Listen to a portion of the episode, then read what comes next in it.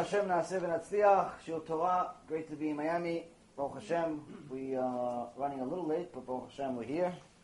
And uh, another shiur, we are now up to Baruch Hashem, number 60 in the Musar Pirkei series. Uh, a lot of good feedback. Have a couple of amazing stories which, uh, if Hashem uh, desires, we'll remember them and tell you, mamash, real life stories that are happening right now of people that are watching this Musar series that I had to read them a few times to believe them. Uh, really amazing stuff, amazing results. One is with a, uh, a young guy, uh, yeshiva student, and uh, his friends, what happened with his friends. And another one is with a Marine. A Marine that's uh, mamash in battle. And uh, how the shiurim are mamash saving souls all over the world, regardless of where, where you are. And Hashem wants to uh, reach you, He puts no limitations.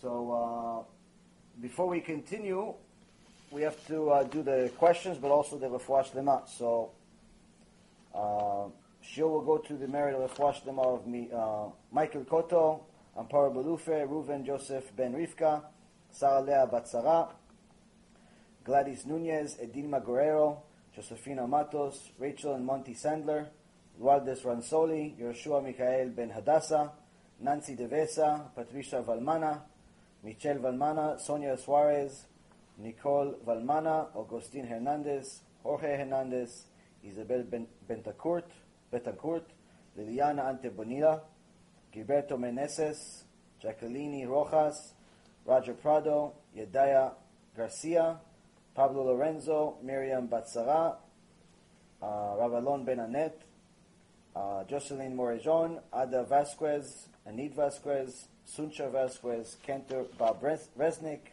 Sarah Gutierrez, Diego Hernandez, Lilian Har- Harris, Jacqueline Rojas, Dalia Romero, Lindsay Misters, Patricia Valmana, and uh, Emily Valmana, which they get double refuah shlema because we said it twice.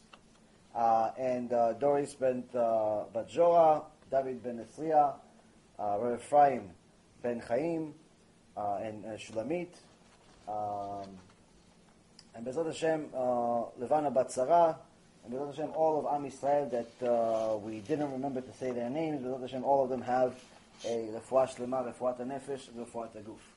So as we started already doing over these last couple of months with questions, and then Bezrat Hashem, somehow connect, uh, Hashem will help us connect, or actually connect the whole thing, to the shiur itself, where in uh, Mishnah Avot, Dalet Hey, which is uh, 4, 6, talking about Chilul Hashem, Kiddush Hashem, and so on, the significance of all of it.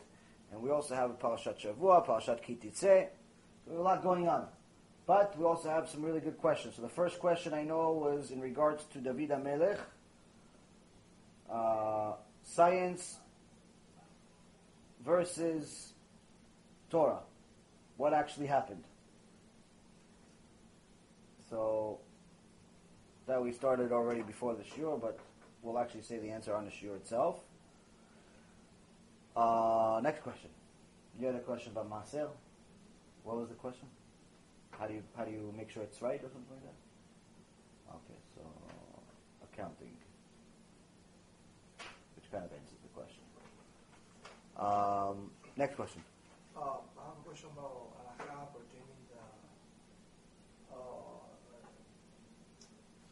Yisrael Asar, I already made a blessing before. Asher Yatzar. Okay. Halacha regarding to Asher Yatzar. No? I haven't, I don't remember. Okay, so the Asher Yatzar halacha, but we don't remember which one we're talking about. Okay, so put Asher Yatzar. Next. If there's questions online, you could uh, look, tell me if there's questions online, because everybody likes questions online.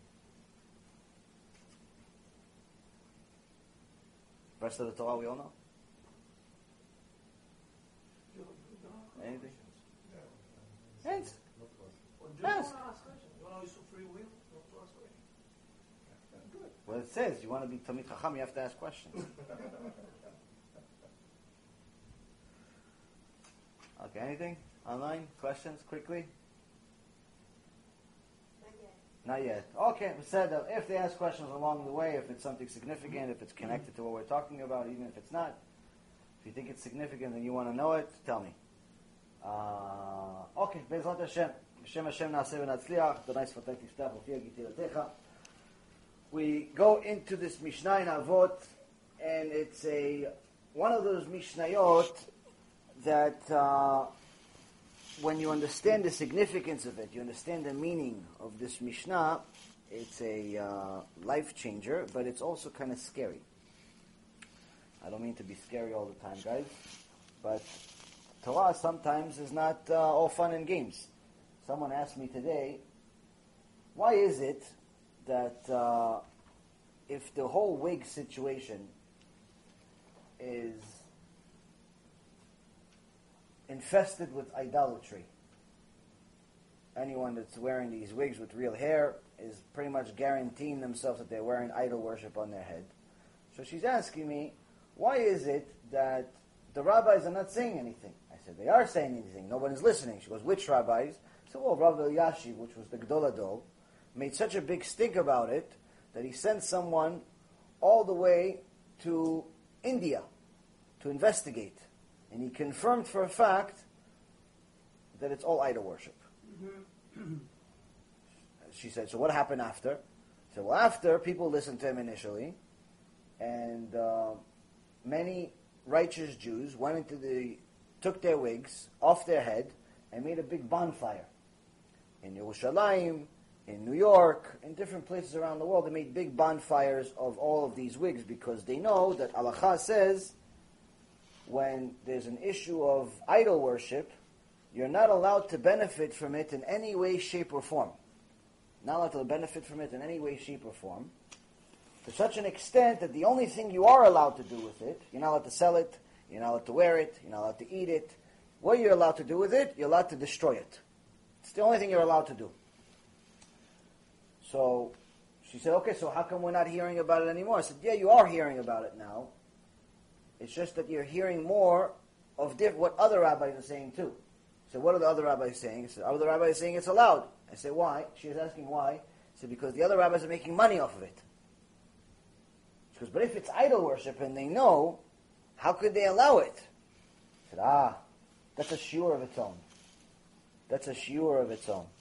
So B'ezrat Hashem, also there's a few other chidushim about the whole issue of wigs that people need to understand is uh, what comes to Kiddush Hashem, Chilul Hashem. Sometimes we see that uh, Hashem gives us so much free choice, so much free choice that the line that separates Kiddush Hashem and Chilul Hashem is very thin, but He gives us so much free choice that unless we're glued to the Torah, we're always going to make the wrong choice. Why? Because our natural inclination is to want things we're not allowed to have. That's why Shlomo HaMelech said, "Ma'im gnuvim imtaku." Stolen water are sweeter. S- stolen water and water that you bought from uh, CVS, same thing. Why is stolen water sweeter? He says because you have a little bit of joy. The adrenaline rush you got from stealing that makes that water taste better for you. It's all psychological. It's all Yetzer Hara. But the Yetzer Hara tells you that water, even though they're both, I don't know, Evian or whatever other water companies out there, says spring water, this one, spring water, and the other one, the stolen one will taste better for you. Why? Yetzer Hara is, is convincing you that's what it is. So, when we look at this Mishnah and also this parasha and some of these questions you ask, we see that the solution to all of this is just simply understanding the significance of what it means to sanctify Hashem's name and what it means to desecrate His name. So in this Mishnah in Avot says the following: Rabbi Yochanan ben Broka אומר, כל המחלל שם שמיים בסתר, נפרעים ממנו בגלוי. אחד שוגג ואחד מזיד בחילול השם. Rabbi Yochanan ben Broka says, this is a different Rabbi Yochanan. There's Rabban Yochanan that we talked about last night, was the famous Rabban Yochanan that uh, was the rabbi of Rabbi Eliezer ben Holkinos, who was the rabbi of Rabbi Akiva. This is a different Rabbi Yochanan, a different Tana, third generation Tana. Rabbi Yochanan ben Broka, he was also a chavruta with uh, Rabbi Elazar Chisma, which we actually did a shiur about him here a few weeks ago. So Rabbi Yochanan ben Broka says, whoever desecrates the name of Hashem in secret, in hiding, in a private room, no one sees. You figure, if the guy is making a sin in public, it's a big deal. What's worse? Someone drives on Shabbat and everyone knows he's driving, or someone smoking a cigarette in his house. According to halacha, someone that drives on Shabbat, and everyone knows he's driving, it's much worse than if he turns on the air conditioner at home and no one knows. It's much worse. Why? Because it's called faresia, it's public sin. Because there's an additional sin on top of Chilul Shabbat of Chilul Hashem. Desecrating Hashem's name. Meaning you're publicly going against Hashem. You're advertising your war against Hashem. Whereas when you make a sin in private, it's not a public war, it's a private war. But here he's saying something very scary. He says, whoever desecrates the name of Hashem in secret, the exact, they will exact punishment from him in public. Meaning that when Hashem finally punishes him, whenever that time is going to come, he's going to make sure that everyone knows the punishment. Even though you did the sin privately, the punishment will be public message to everyone. It's going to be a billboard on Shemaim. Just like in Shemaim, you know, what happened in uh, Mount Sinai. Well, how did everyone know that Am Yisrael got the Torah? When Rachav, Rachav, the, the, the, the wife of uh, Yeshua ben Nun, she wasn't always a Jew. She was a righteous convert. Before she was a convert, she was a prostitute. She wasn't exactly the biggest tzadikah in the world. But then she saw what happened in Shemaim. So when Yeshua ben Nun sent his spies to Israel, she said, yes, we heard what God did for you. What do you mean you heard? You got a text message, you saw CNN. They don't talk anything good about Jews. How could you hear about it? They probably said we, uh, we invaded Mount Sinai and killed some Arabs. So how did you hear? So no, no. We heard the message from Shemaim. Hashem made sure that everyone saw and heard everything that was happening. Meaning, when he split the sea, he also split the coffee in, in, in Japan. The cup of coffee split also. When the words were shown in Shemaim, everyone saw these things. So, Rabban Yochanan here, Rabbi Yochanan ben Broka is saying, in the time that Hashem is going to punish those who desecrate His name in privacy, thinking that they can pretend to the world that they're tzaddikim, but in reality, they're Reshaim. You know, those people that wear Jewish clothes or some other type of religious clothes, and they look like righteous people, but in reality, they're molesters. They're rapists. They're thieves. They're liars. They're all this garbage of the world, but they're in privacy, so to the world, they look like tzaddikim. Shem Yitbarach says, oh, fine, no problem. When I punish you, I'm going to make sure not only to punish you, but to bring this to light that you are a big sinner. We'll talk about why in a moment. And he says, just in case you're not sure about the significance of what Chilul Hashem is, Rabbi Yochanan ben Broka tells you. He says, unintentional and intentional Chilul Hashem are both counted alike. It's the same thing. Whether you, if you sinned, for example, in Shabbat, Shabbat, foundation of Judaism. No Shabbat, no Judaism. So now, if someone drives on Shabbat, it's mezid, it's on purpose. He's driving on Shabbat, it's on purpose he's making this. It's intentional sin. He's smoking on Shabbat. No one's forcing him to smoke. It's an intentional sin. In the days of Bet HaMikdash, they would kill him. There's no korban. There's no tshuva from that.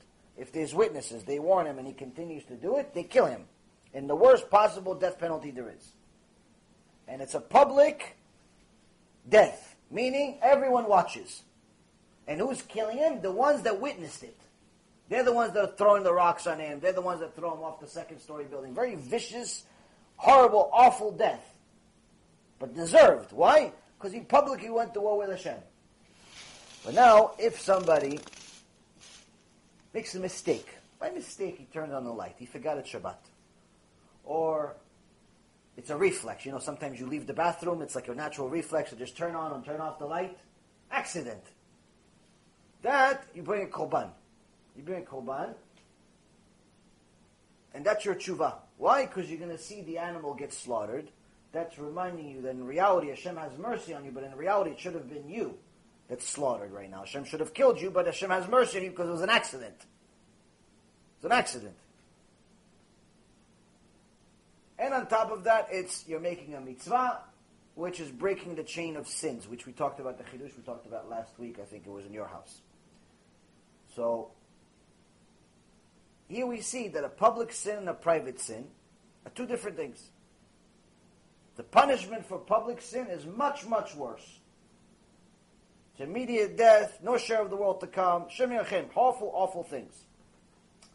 And someone asked a question online last week, one of the tzaddikim, Michael, he always asks very good questions, God bless him. And he said, what about the guy, it says, it says someone that gets, that violates Shabbat, has no share of the world to come. Someone that dies, a Mechalil Shabbat, has no Olam Haba. And goes to Genom forever, and it's a really, really awful, awful situation we're not going to expand on. But he says, but in the days of Bet HaMikdash, if he got the death penalty, he still loses Olam Haba? Because he already got a big punishment. Death penalty. His life was cut short. And that, believe it or not, is a machloket, meaning it's a debate. It's a debate between Rabbi Akiva and Rabbi Yehuda. Rabbi, Rabbi, Rabbi Akiva says, no share of the world to come. Death, no death, he's dead, he's gone. Why? Desecrate Hashem's name. Public sin like that, he doesn't deserve anything. Rabbi Yehuda, little says, no, no, I think he has a share of the world to come. They debate. Meaning it's 50-50 of whether this guy is destroyed forever, punishment forever, or maybe he's going to come back in a gilgul, like a reincarnation. Maybe as a cat that lives in a tzaddik's house. So, that's why the Chafetz Chaim says that when they used to have uh, korbanot and they used to have the Bet HaMikdash, the uh, killing them, killing a sinner, a violator of Shabbat, was actually doing him a favor. Why doing him a favor? He says because at least he's going to have. He agrees with the lenient side. He says at least now he has a share of the world to come. He's going to suffer for it, but at least he has a share of the world to come. He's, At least he didn't lose everything. So it's machloket. But now over here, Rabbi, Rabbi Yochanan ben Broka is saying, when it comes to Chilul Hashem, it's much worse. Why? There's no difference between intentional or accidental sin. No difference. Once you violate the, the name of Hashem, you desecrate the name of Hashem, Balminan, it's counted in Shamaim as the same. Which, when you, the, the more you wrap your head around it, the scarier it is. Why? Because desecrating Hashem's name is much, much easier than sanctifying His name. Honoring Hashem is much easier, it's much harder than desecrating Hashem, His name. Why? What's desecrating His name? Let's look at a couple of examples. If, let's say, the Gemara uses a few examples, if, let's say, for example, a rabbi, he's a rabbi, he goes to the butcher to buy some food for Shabbat. And the guy that owns the store is a student. It's a student. He goes to his Bekneset every week, every day. He goes to his Bekneset. And the rabbi got to the cashier and he realized he forgot his wallet. He doesn't have money on him. So he says, listen, I'll just pay you back. I'm not going to go all the way back home, bring my wallet, and then come back buy the meat. I'll pay you back on Monday, on Sunday, some other time. Gemara says that's Chilul Hashem. Why is it Chilul Hashem? Because everyone else is not going to look at it that way. They're not going to know the whole story. A person that knows Torah, a person that knows Hashem, has to assume no one is giving him kaf zechut. No one is giving him the benefit of the doubt. They're always going to think the worst of you, especially if you're religious. Why? What are they going to think? They said, the Gemara says, they're going to look and say, oh, this rabbi, this Talmid Chacham, why is he getting, uh, uh, you know, this meat? He's getting it for free. He's not even paying. He's not going to come back. Why is he getting it for free? Because the owner is giving him the kosher meat, so he can actually tell the mashgiach of the butcher to let the taref go, sell it. It's kosher. Put a stick of kosher on it. He's gonna. The rabbi is Talmid Chacham, so he's connected to all the Talmid Chachamim. He's going to help them. He's going to help the owner get a get a kosher certificate for his non-kosher meat, so he can make more money. That's the argument of the Satan, and that's the argument of everyone in the store, everyone that's watching, that's not glued to Hashem and does not know that this rabbi is holy of holies, is thinking the same thing. They're thinking, oh, What's going on here? Why, why, why is he getting it for free? Why is nobody believes, no, no, he's going to come back, he's going to pay me on Monday. Nobody believes that. Nobody believes that. He says, that's Chilul Hashem. That's Chilul Hashem. Go home, get the money. Why? You're, you're risking everything for it. What's another example? Another example could be the um, Chafetz Chaim cautioned one of his students, said, listen, you have to be very careful with watching your mouth, not desecrating Hashem's name, keeping this, keeping this, keeping this. And the student said, listen, Kvod HaRav, with all due respect, I'm not a Talmid Chacham, I'm just a regular guy. So what? I keep a few mitzvot. I have a kippah. I just did tshuva. So what? I'm not a big Talmid Chacham.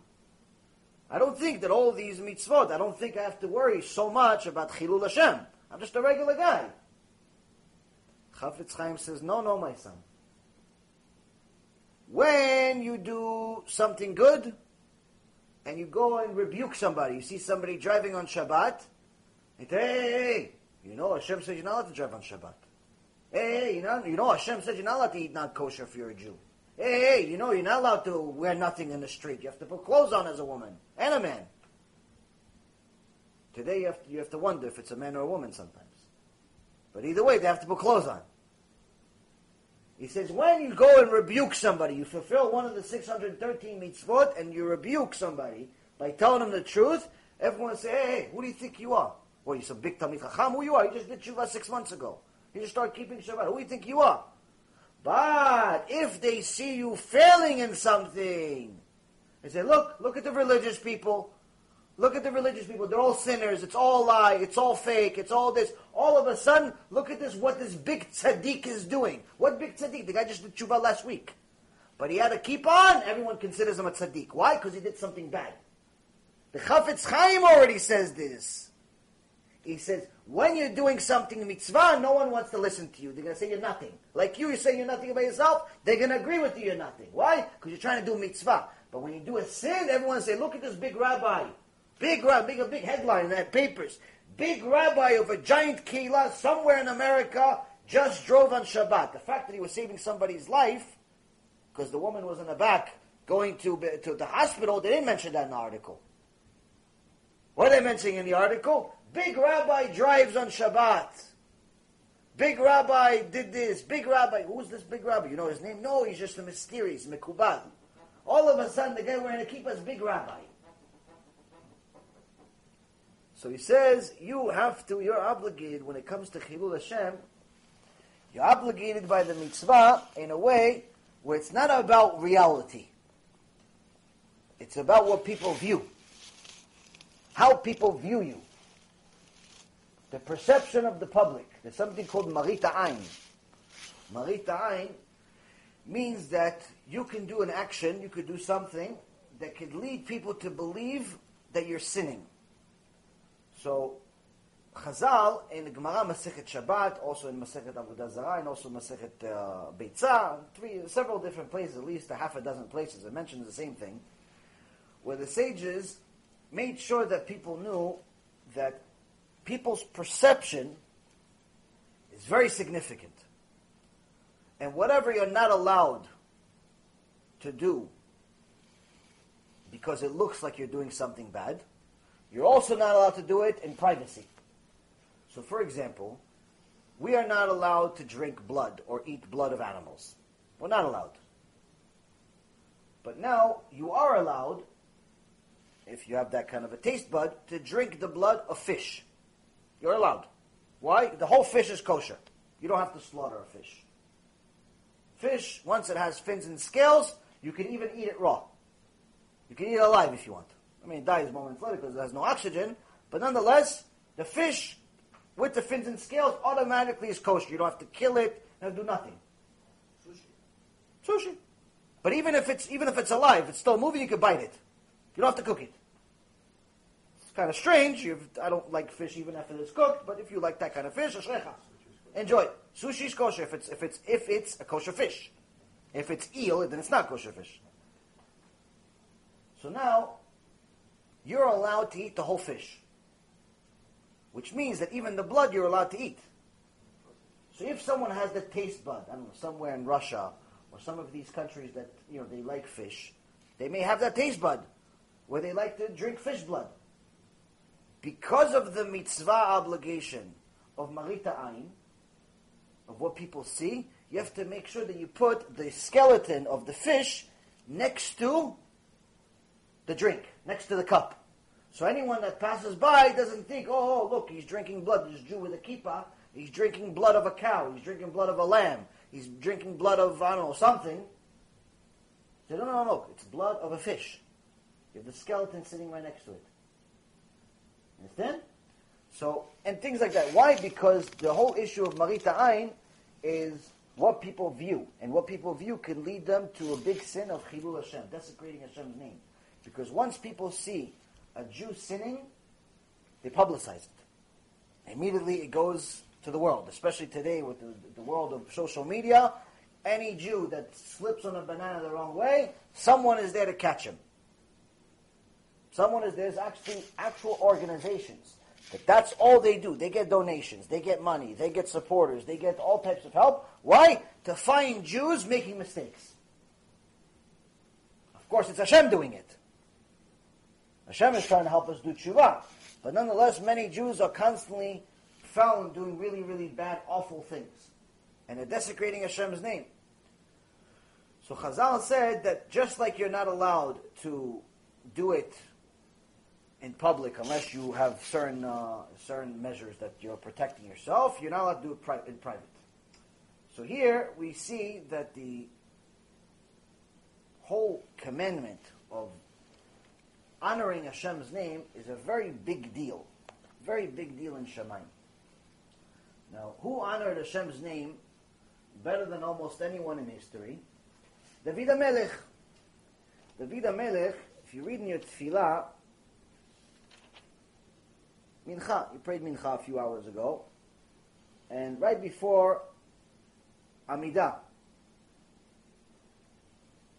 he said this Tehillim, 145. Right after Ashrei Yeshve Betecha, Od Yalu Chasela, Ashrei Am Shekacha Lo, Ashrei Am She'Hashem Elohav. Fortunate are you who sit in your, uh, fortunate are those who sit in your house. You know, David HaMelech is telling everyone that fortunate are you to even be a Jew.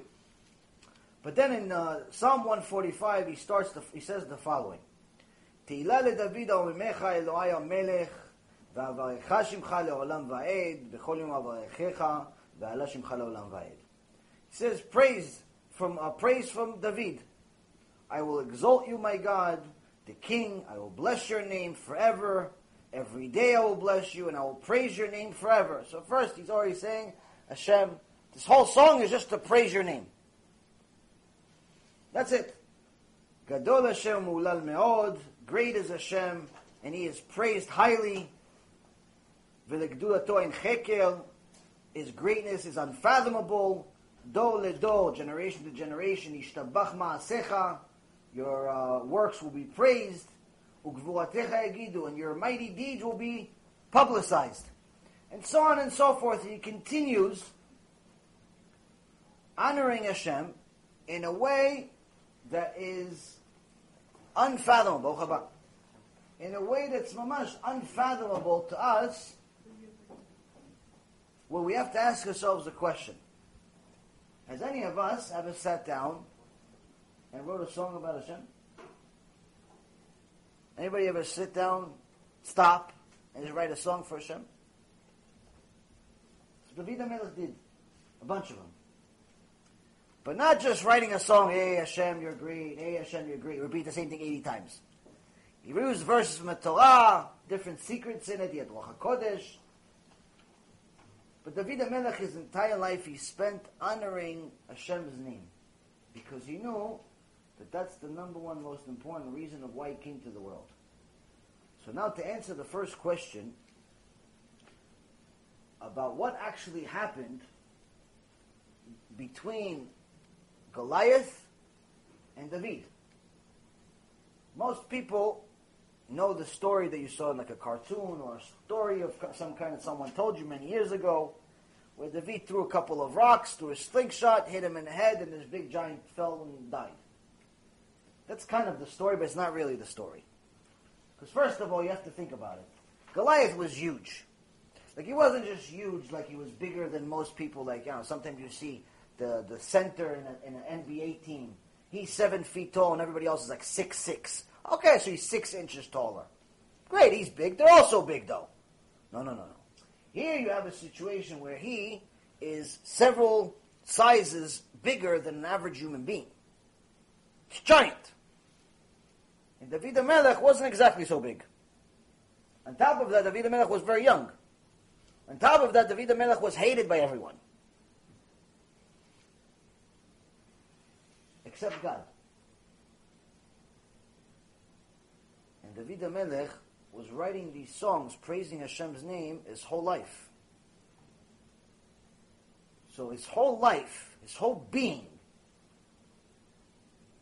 was to continue living in order to fulfill a single mitzvah.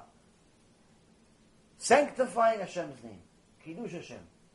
So one day his father sends him to go bring food to his brothers that are in battle. Right before this happens, the king, King Shaul and the Philistine king, he said, listen, why are we going to continue battling, killing each other? You bring your best guy. I bring your best guy. Whoever wins, wins. That's it. Finish. Whoever wins. If you if you have your best guy beats my best guy, me and my entire army are all going to become your slaves. If it's the opposite, all of you become our slaves. Finished. Why everybody's going to kill each other, this, that, for weeks, for months, for years, for what? Let's just have a deal. Shaul didn't know about Goliath. He didn't know that Goliath was alive or anything.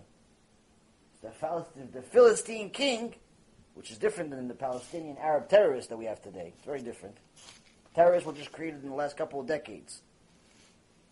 The Philistines were a different nation from a few thousand years ago. There's no connection between the two, even though they sound the same. So the Philistines were very excited. Goliath comes in, and no one wants to fight him. So already uh, it's, a lost battle. How are you going to fight this big guy? Not only big, his sword was bigger than a human being, just a sword. And it was tied around his arm in a knot that Uriah, a put that knot together. And no one could unknot it. Meaning there's no way that he can let go of his sword. Like you can't like hit him in the arm and he'll lose the sword, which is a very common thing that would happen in battle. On top of it, the uh, helmet that he had was steel, complete steel. So he's full. His whole armor was steel. So it's not it's not enough that he's just so big. You can't go into him. There's no body. There's no flesh showing. So everyone says he's bigger, he's stronger, he's this, he's. It's a waste of time. We lost the war. Might as well become slaves. No one wants to fight him. So David Melech arrives at this moment and he gives the food to his brothers, which were ungrateful at this moment because they didn't think that he was really their brother. It's a different story for a different time. They actually thought he was a mamzer. And he leaves. But as he leaves and he's walking in the woods, the Midrash says that Goliath came from, uh, it actually says also in the Gemara. In the Gemara says that uh, Goliath was an outcome of his promiscuous wife, a, a promiscuous mother. His mother was with everyone. They didn't even know who his father was. Every day with somebody else, sometimes multiple people every day, sometimes at the same time. Amash, uh, the worst kind of person on earth. So didn't even know who his father was. All they knew is that his mother was a prutza, was the biggest prutza in the world, the biggest prostitute in the world.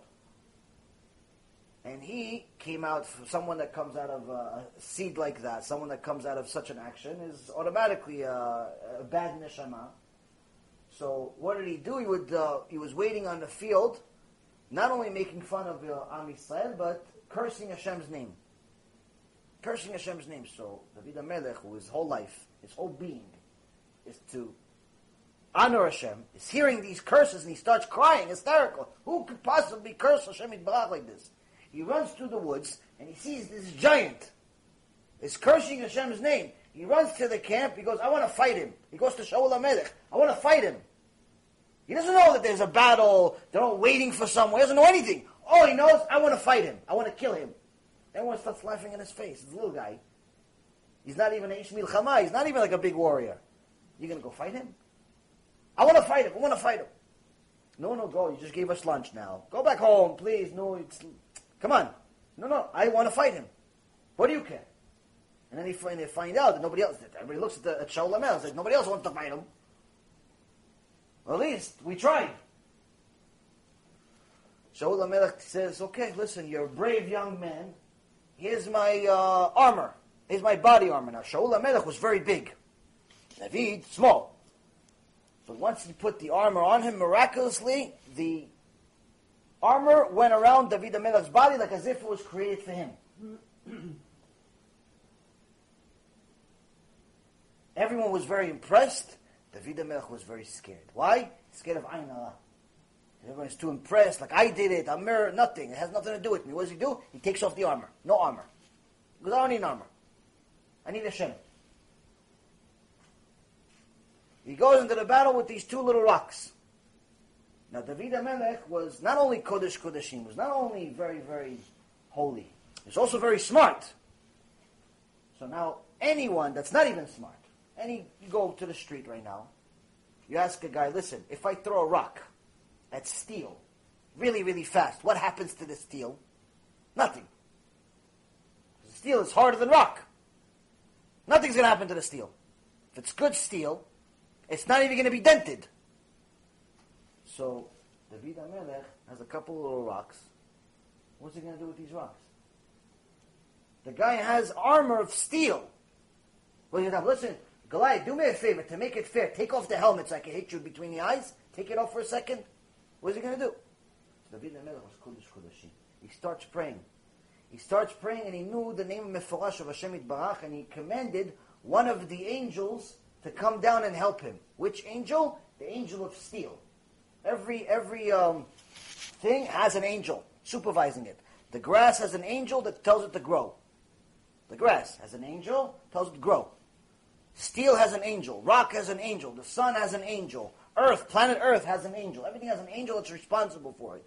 So David HaMelech knew different things that are beyond even our comprehension, and he knew the name of the angel of steel. And he says, I command you to come here. The angel of steel comes. He says, What can I do for you? He says, Listen, we have a problem. He's got steel, I got rocks. So I need you to make, I'll make a deal. When I throw the rock, you're to let the steel become extra soft to let my rock in. So it hits him. So the angel's like, okay, that sounds like a nice deal for you. What's in it for me? Why am I going to do you this favor? Why? Because you're David. For what? So I'll make a deal with you. The king promised a lot of things. And I also know that I'm destined to be king of Am Yisrael. So I promise you, when I get to a big position, I'm going to change the law in the Torah. The law in the Torah of Brit Milah. Brit Milah, until this moment, until this moment in history of David HaMelech, was done with a rock. Rock technically is actually a better cutting tool than steel, believe it or not. If you look some of the uh, really, really high-end knives that chefs use, it's from rock. It's not from steel. The stuff they sell you on the internet and on uh, you know the Japanese knives and so on, it's not the best. Actual smoother, better cutting knife, much more expensive, is from rock. We tried it. We tried to see it. We actually bought some years ago. We bought some. It's amazing. Problem is they break. You know, they chip, and it's you can't sharpen it the same way.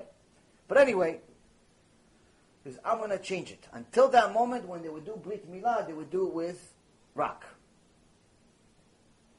So David says, if you do this, I'm going to change the law. They're going to do Brit Milah with steel. That's exactly what happened. He flung the rocks. The steel opened up like the sea of reeds hit him in the head, he died. That's the deal. Until this day, 3,000 years later, we do Brit Milah with what? Steel. With steel. Metal. So that's the Maaseh of David HaMelech.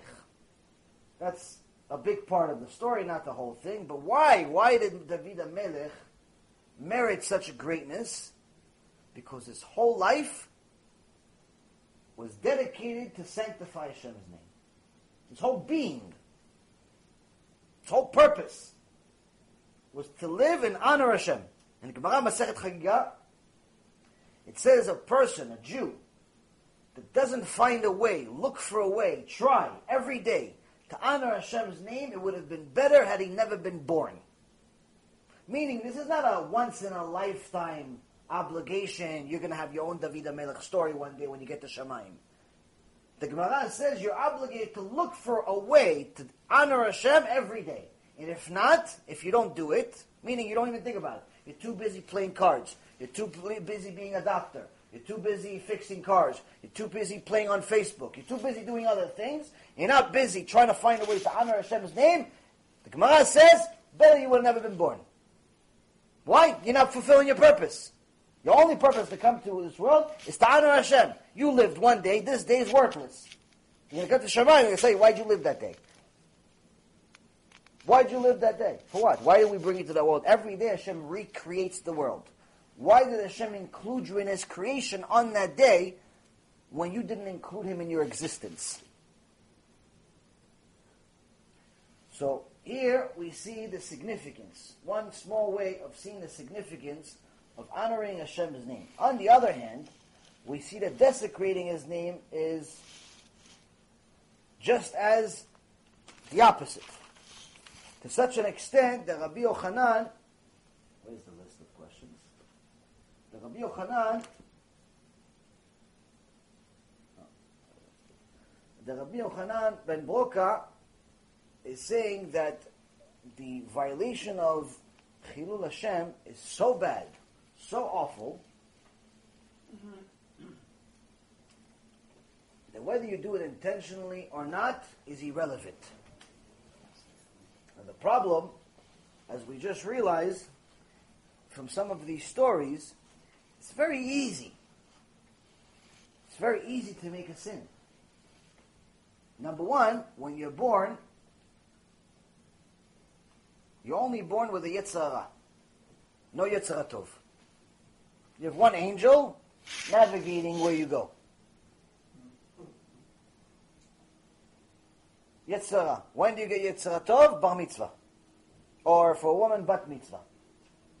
So automatically Yetzer Hara knows you better. He's been around for longer. Automatically he's stronger. He's more full grown. So the only way you're going to be able to even have a chance to beat him is if you include a lot of Torah because you're creating a lot of angels and a lot of spiritual power. Without Torah, you have no chance. You're automatically, by default, going to lose every day. So Rabbi Yochanan is saying that you have a very serious issue here because one of the most significant sins in all of Judaism is a very easy sin to make.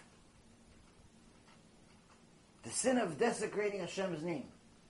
Now, we have Yom Kippur coming up and also Rosh Hashanah. Everyone even non-religious Jews, celebrates these holidays to a certain extent. They like the food we eat on Rosh Hashanah, and they like to see all their friends on Yom Kippur in the Knesset. What people don't understand is that Yom Kippur is the appeal. It's not the trial. The trial is Rosh Hashanah. Rosh Hashanah is the real D-Day. It's the real judgment day. The Gemara in Masechet Beitzah and also Masechet Rosh Hashanah says that Hashem decides what He's going to do with you on Rosh Hashanah until the next Rosh Hashanah. How much money you're going to get, whether someone's going to live or die, whether someone's going to get married or not, whether someone is going to have anything good or bad. Halacha in Shulchan Aruch is if you don't see a friend that you care about for a year, you don't see him for a year, you have to do bracha of mechayeh metim, reviving the dead, resurrecting the dead. Now, if you want to, let's say, drink this nice iced tea that you guys give me every couple of weeks, you have to say, shakoni amidvaro.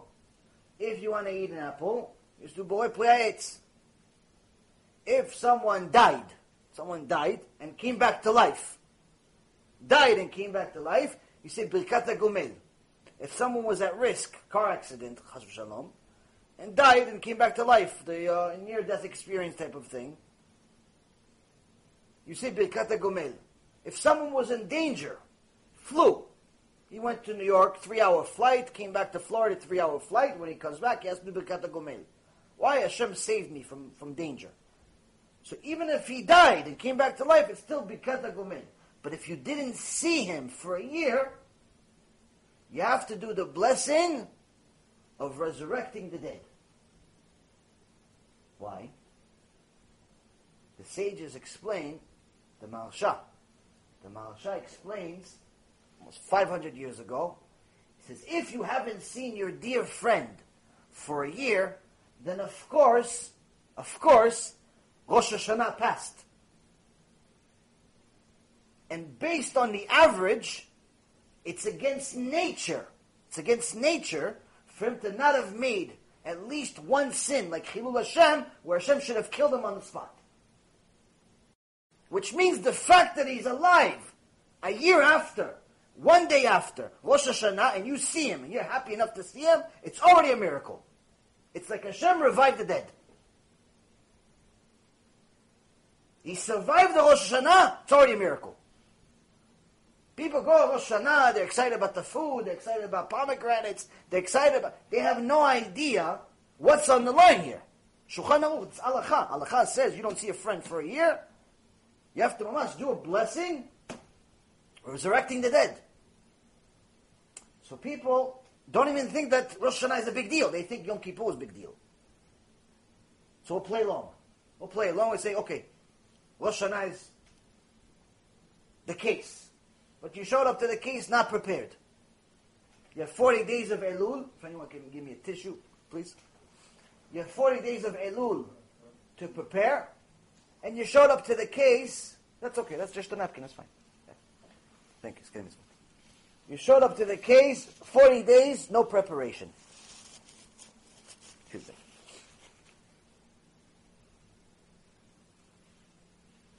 You had 40 days to prepare for the biggest case of your life. 40 days. Hashem gave you Elul.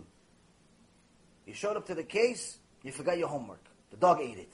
You know, you little kid, you never did the homework, you were playing uh, some video game or you were playing baseball or something. You go up to school, you finally realize the teacher, the teacher wasn't joking.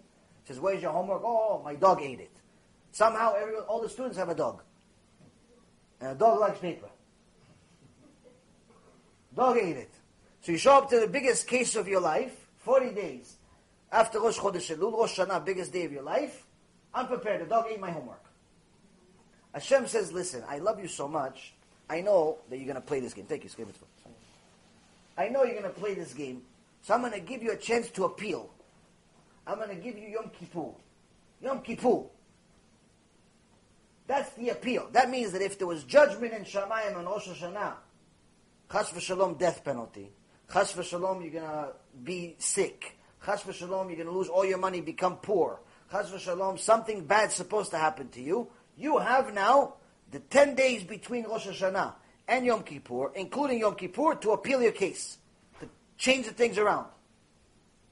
So everyone bets everything, bets the whole house on Yom Kippur. Even the most secular people fast on Yom Kippur. Everyone fasts on Yom Kippur. Someone doesn't fast Yom Kippur is usually not even considering themselves Jewish anymore. Mamash, everyone fasts on Yom Kippur, even if they don't keep Shabbat. They fast on Yom Kippur. Which, by the way, Shabbat is much, much more significant than Yom Kippur. Much bigger than Yom Kippur. Most people think Yom Kippur is bigger than Shabbat. Shabbat is bigger than all the Yom Kippurs in your whole entire life. One Shabbat. But anyone, eh, most people, secular, like I used to be, they think Yom Kippur is the biggest day. They bet everything on Yom Kippur. I'm going to go, they go to Beit Knesset at night, they stay there late, they go home, they get there early the next day, they stay there all day, they don't even go home. Even during a break, they stay at the synagogue. Why should I waste my time going back home? They stay in the synagogue all day. All of a sudden, everybody became Baba Sali. The whole synagogue is Baba Sali. A day later, they're all back to being Haman. But today, Yom Kippur, everybody's Baba Sali. Here's the problem. Here's the problem. There's a couple of big problems. There's a couple of big problems that we need to mention to the tzibur. Rabotai, Yom Kippur is a very special day. It's an appeal. It's an appeal process. But Yom Kippur doesn't do two things for you. One, האומר אחטא ואשוב, אחטא ואשוב, אין מספיקים בידו לעשות תשובה. Someone who says, I'm going to sin, and then I'll do tshuva. I'm going to sin, and then I'm going to do tshuva. I'm going to violate Shabbat this week, but on Monday, I'm going to do tshuva. Chatanu, Avinu, Pashanu, Hashem, I'm sorry, I did a barbecue on Shabbat. But listen, it was all my friends. I told them I gave Rabbi Yaron CDs and the barbecue on Shabbat. Why, you couldn't do it on Sunday? No, no, but everybody was there. Hashem, come on, it was, uh, you know, uh, we make excuses for ourselves. Hashem, I went to synagogue. Yeah, but you drove to synagogue. On Shabbat, not allowed. Yeah, but it's a synagogue. So don't you want me to go to the synagogue? No. He doesn't want you to go to synagogue. If you're going to violate Shabbat to go to synagogue, don't go to synagogue. Why? To go to the synagogue is not an obligation. It's not an obligation to go to synagogue. It's good to go to synagogue. It's not an obligation. Keep Shabbat is an obligation. It's Ten Commandments. So now, someone says, I'm going to sin, but then on Monday I'm going to do tshuva. Then on Tuesday I'm going to do tshuva. How about this? I'll save it all up for Yom Kippur. I'll do sins the whole year. I'll save it up for Yom Kippur. Yom Kippur, I'm going to do tshuva. I'm going to become Chafetz Chaim. I'm going to become Baba Sali. Moshe Rabbeinu Rabbeinu's looking at me from the like, ah, look at that Hashem. He's going to be jealous of me down here. I'm going to do everything. Chazal says, someone that makes such desecration of Hashem's name, such a joke of Hashem's name to such a way, says, I'm going to sin and then do tshuva. I'm going to sin and then do tshuva. I'm going to sin and do tshuva. Meaning, he's already planning the barbecue on Shabbat on Yom Kippur. He knows he's going to violate the next Shabbat on Yom Kippur. He knows. He knows. He already has a trip set up. Ski trip set up for next weekend. Chazal says, not only is the punishment that they don't actually let him live long enough to ever do tshuva, but Yom Kippur doesn't help him doesn't wipe out any of his sins. Nothing. He came Tameh, he left Tameh. He came Haman, he stayed Haman. Just with a smaller mustache called Hitler. Nothing changed. If anything, he gets an additional punishment for the chutzpah. So someone that's planning on continuing to be a sinner, Yom Kippur doesn't help you. Go to the beach, you're better off. Enjoy your last moments in life. If you're not planning on at least trying to do tshuva, you're going to continue driving to Knesset every weekend. You're going to continue desecrating Hashem's name on a regular basis, eating taref, stealing money, beating up your wife, yelling at people, all this stuff. Being continuing to do it regularly, you have no intention to do tshuva. Yom Kippur will not help you one second. Nothing. You came Haman, you leave Haman. But at least Haman knew he was Haman. You just think you're Moshe. So that's the first thing we need to know about Yom Kippur. Second thing we need to know about Yom Kippur is the Gemara Masechet Yoma, page 86a. It says all sins are forgiven on Yom Kippur if you have an intention to do tshuva. All sins are forgiven on Yom Kippur if you have an intention to do tshuva. I'm not going to continue violating Shabbat. I'm not going to continue going out with the Goya. I'm not going to continue going out with uh, the Goy. I'm not going to continue eating taref. I'm going to do it. I'm going to do tshuva this year, Hashem. I'm going to do it. I'm going to keep going to the shiur. I'm going to keep listening. I'm going to keep reading. I'm going to do it. I'm going to try. I'm going to try. I'm going to do it. I'm not perfect. I'm still a baby. But I'm going to try to do something about it. You have an intention to do tshuva. All sins can be forgiven on Yom Kippur. Except one. Chilul Hashem. Chilul Hashem, no forgiveness. Only forgiveness for, for Chilul Hashem begins at death. Meaning, part of your tshuva, you must die. There's no forgiveness for Chilul Hashem while you're here. Why? It's that big of a deal. It's that big of a deal. You took the name of Hashem Barach and you desecrated it. You treated it like it was uh, on a tissue. David HaMelech knew this. That's why David HaMelech, his entire life, was to occupy himself with honoring Hashem's name. When you occupy yourself with honoring Hashem's name, you have no time to desecrate His name. So, here, Rabbi Yochanan ben Broka is giving us some breaking news. He says, there's a lot of mitzvot in the Torah. Many, many mitzvot in the Torah. But there's one specific one you really need to make sure you have an understanding of its significance. And that's honoring Hashem. Because as a Jew, even the Goyim call us the chosen people. Hashem calls us the chosen people. His firstborn, my sons, and so on. But everyone knows we're the chosen. It says, being the chosen, you have a responsibility. You have a responsibility, meaning you are the representation of Hashem. No one says that the Arabs are the representation of God. Even the Arabs themselves don't say that they're the representation of God. No one says that the Christians or the Catholics are the representation of God. Even they themselves called the Jews the chosen people.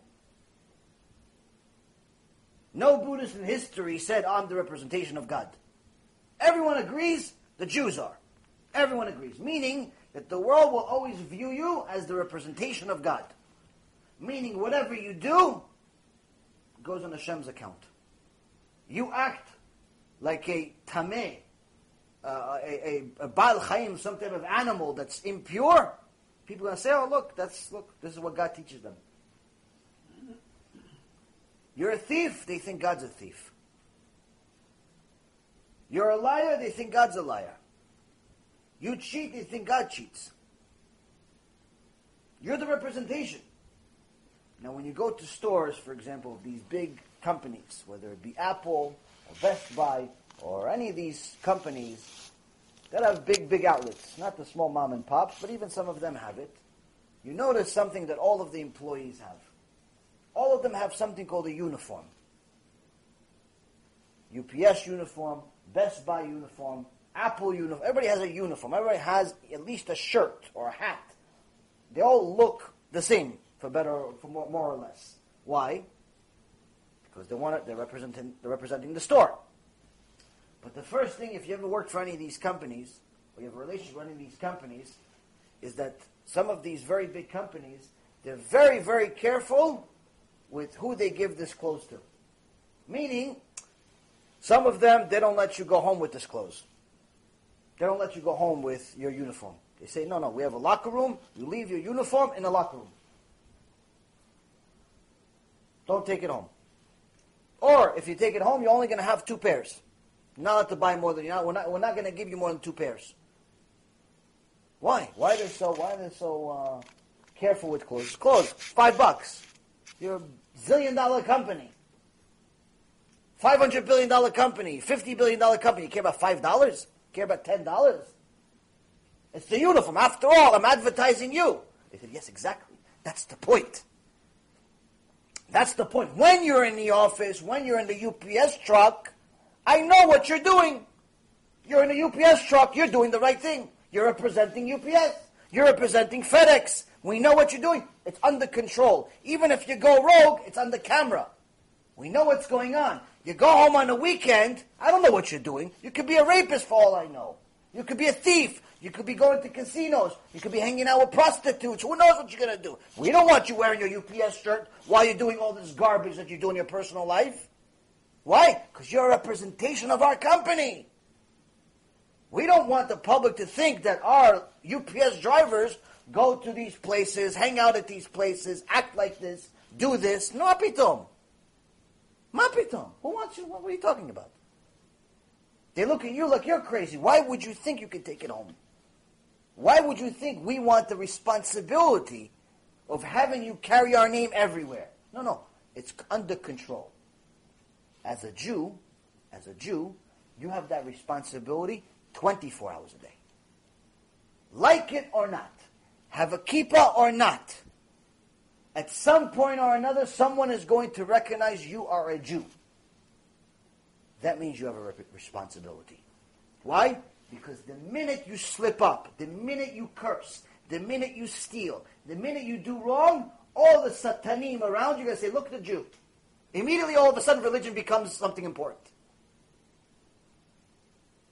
all of a sudden religion became the number one subject of the day. They don't say, oh, look at the white guy. Don't say, oh, look at the Indian guy. Or look at the Chinese guy. No, they don't say that. They don't even say, look at the Arab guy. But if it's a Jew, look at the Jew. Why? But he's an Indian Jew. How do you know he's a Jew? No, no. Jew, we know.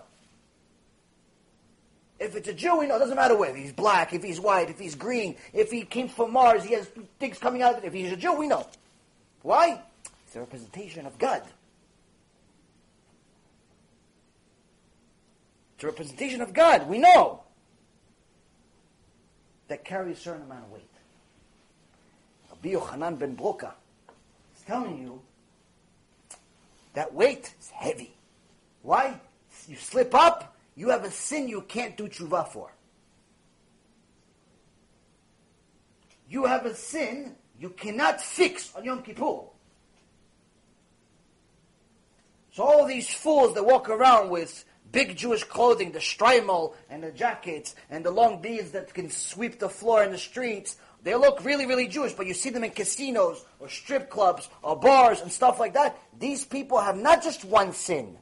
They have a bank, a bank the size of J.P. Morgan worth of sins. A bank worth of, full of sins for attending one time. I remember when I used to be a Shem all those all the sins I used to make. I used to go to casinos to play cards. I thought it was fun. I didn't know it's not allowed. I didn't know it's stealing. Because the guy that you win the money from doesn't want to give you the money.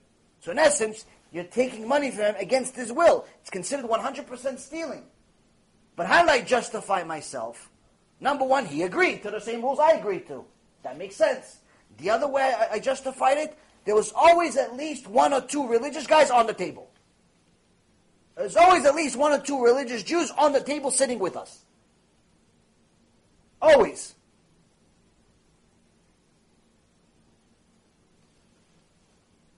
I'm thinking, listen, me, I'm not representing anything. I represent me. It's a secular person. What do I represent? I love, I love God since I was a kid, but I didn't know the truth. I had my own version of God, like most people. This guy says he's like Moshe Rabbeinu. He wears the kippah, the hat is as big as the room. He wears special clothing, all this stuff. He goes prays a few times a day. I'm lucky if I pray once a week. What are you doing here? I know why I'm here. What are you doing here? I'm not claiming to be a representation of Hashem. You are. What are you doing here playing cards with me? What are you doing in these bars? What are you doing in Hashem Hashem with all these prostitutes and stuff like that that people see. They show this stuff. They highlight these people. What are you doing here? What he's doing is that he is really empty inside. And the whole thing that he has is just uniform. He's the same thing as the UPS, FedEx, or Apple employee. He goes to work with the uniform, but he cares less about the company. All he does, he goes, he looks a certain way, but as soon as he has an opportunity, he'll take whatever he can get. The uniform looks the same for all. What's inside is very different. What's inside is very different. And once a person does not have Yirat Shamayim, a person does not have fear of the Almighty, that means everything inside is empty. Empty. So now, Rabbi Yochanan is telling you that this sin is very easy to make. Especially if you're a rabbi. Especially if you're a position of knowledge. What are some of the examples? Those Rav Matityahu uh, Aitzani. He said there's a few major examples that make things very easy to do for rabbis. Sometimes you can have a rabbi that makes everyone else life miserable by making giving them a lot of stringencies. You're not allowed to do this, not allowed to do this, not allowed to do this. What about breathing? No, not allowed. Not allowed to breathe, not allowed to wink, not allowed to blink, not allowed to non everything is not allowed. So everyone else is extra stringent, but him for himself is lenient. Everyone else is not allowed to use everything, but he for himself is lenient. He says that's Chilul Hashem. But now he gives us another example.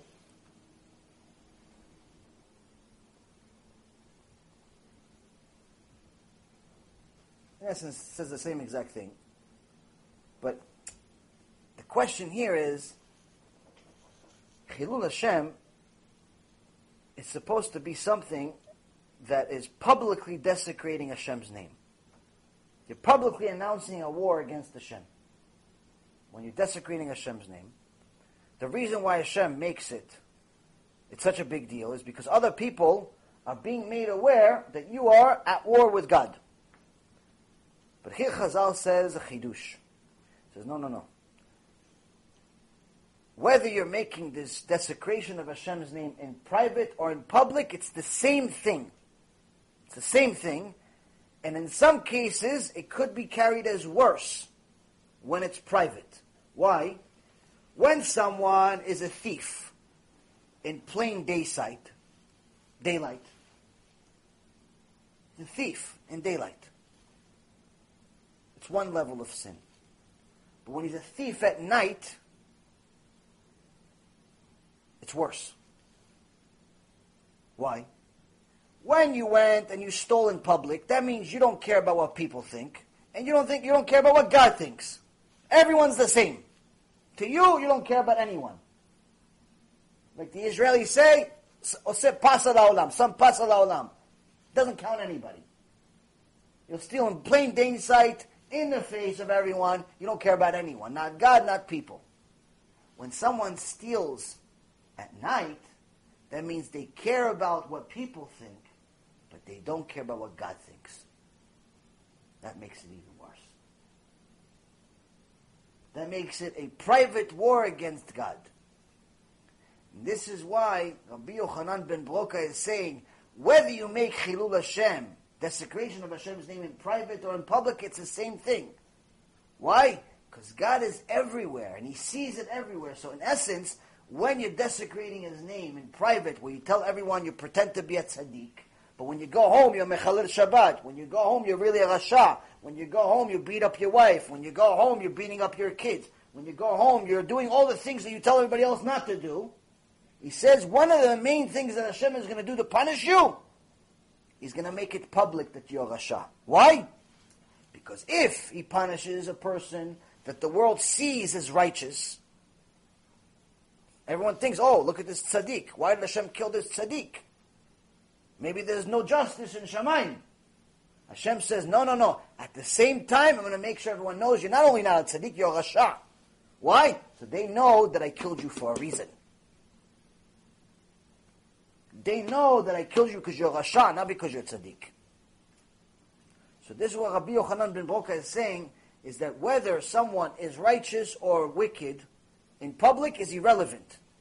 Desecration of Hashem's name, Hashem counts it as the same. So that's the first thing. The second thing is that uh, the Meiri interprets this Mishnah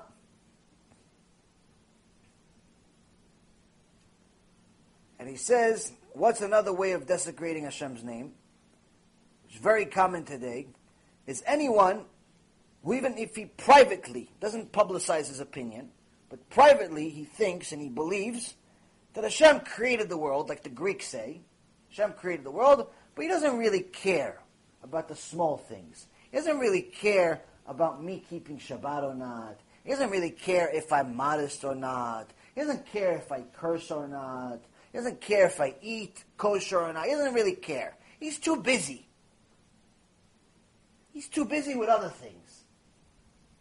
Bigger things. Why does he care about me doing anything? Meiri says that's also Chilul Hashem. Why? You're limiting God. This is one of the greatest arguments for all these atheists that think that everything came from a molecule. Everything came from a cell that somehow went through the process of mitosis, of meiosis, split into two, and then went to another two, and it became four, and four became eight, and eight became 16, and so on and so forth, and expanded and expanded, and 13.7 billion years later, somehow I'm here. The same molecule that started that long. Okay, that's what they believe.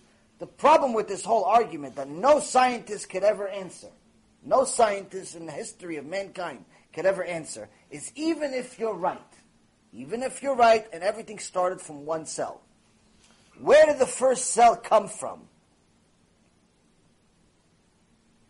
Where did the first one come from? Let's say it all happened.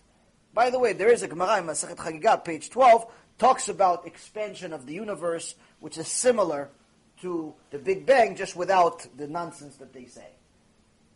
But let's just say, let's just say, it all started from a single cell. Where did the first cell come from? Now, if you're going to say, okay, you know what? All right, you're right. It came from God. Or they call something else. They call him Hashem. They call him Creator. Call him whatever you want. Came from a Creator? Yes. Okay, so if this Creator, obviously this Creator is bigger than the cell, right? He's more powerful than the cell. He must be. In order to create the cell, he has to be more powerful than the cell, smarter than the cell, greater than the cell. Right? Yes. So why are you limiting him to only creating one cell? Why can he create two? Why did he have to go through mitosis or meiosis and split the cell into two? Why didn't he just create two? Husband, wife, that's it. Make kids. Make little cell kids. And if he created two, why can't he create four? And if he created four, why can't he create eight? And if he created all these cells, why don't you just create the world? And if he created the world, why don't you just create a man? And if he created a man, why can't he create some chickens for him already ready? He doesn't have to have eggs. Already the chicken before the egg. Why does he have to make the egg? Why you just create the chicken? And if he created a chicken, why can't he create a lion? Maybe he needs to eat the chicken. And if he created a lion, and he has a giraffe, and he has a park, and he has a house, and he has this. Hey, that's Torah. You just became a religious Jew. Why are you limiting this God? Meiri says limiting God, Chilul Hashem. You're limiting God, you're Chilul Hashem. You're desecrating His name. Because God is not limited.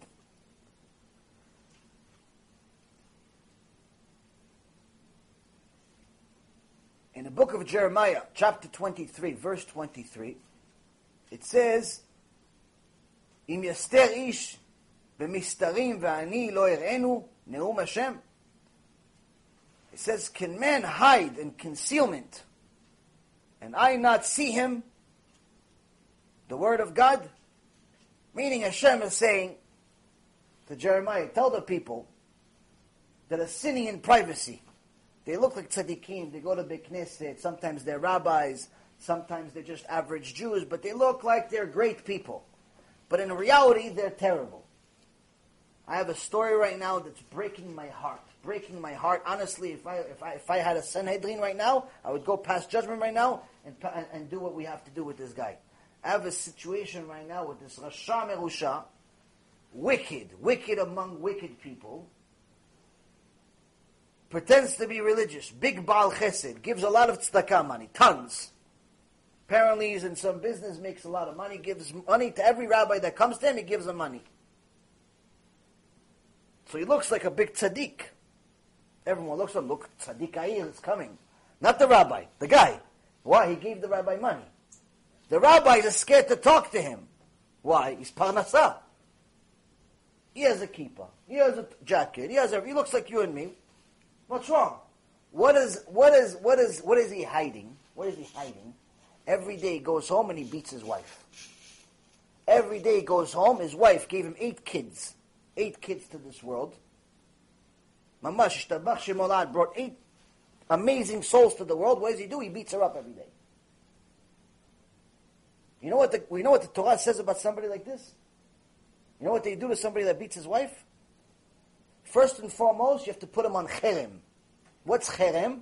Cherem means no one is allowed to associate with him. Not allowed to bring him to your shul. He's not part of minyan. You're not allowed to do business with him. Get him to go broke. Let him go homeless. And on top of that, if he continues his behavior, they cut his arms. That's what Torah says. Someone hits his wife, they cut his arms. Go, hit her with the two little little elbows that you now have. Someone beats his wife, Rasha Usha. Woman brought eight souls to the world for you, cleans, cooks, looks at you bichlal. And you hit her?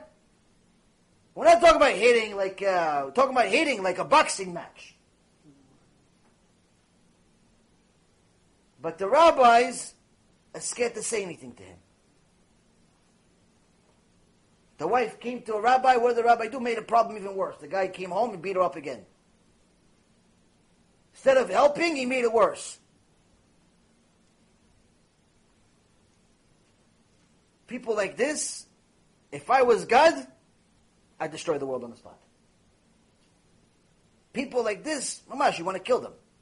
It's, it's unbelievable to me that people like this exist. But the worst part of it all is that the community at large thinks he's a tzaddik. Why? How do they evaluate a person? They don't evaluate a person on what he does in hiding. They don't know what he's doing. They value him how he's to the public. Public, you have Yom Kippur, you have Rosh Hashanah, you have the Chagim.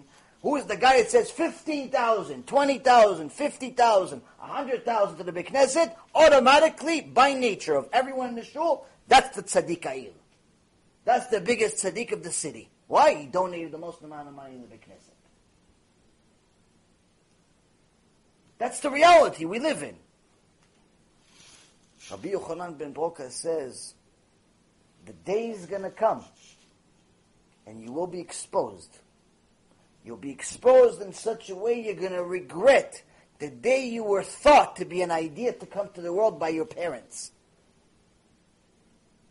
You're going to wish they fulfilled this, the sin of wasting seed with you. That's how big the punishment is, somebody like that. Somebody like that, you should know, that hits his wife is not only a rasha, but someone that is mamash evil, evil. But also, the sin doesn't have to be as great to be so bad. Rabbi Chaim Vital says that if a person does chasadim, does give tzedakah, helps people, gives them a ride to the hospital, all these different things, looks like a tzaddik, looks like a bal chesed, but he's not good to his wife, he doesn't help his wife, he lets her roam like she's in a, uh, on her own. She married, she's only there to either bring kids to the world or make him food.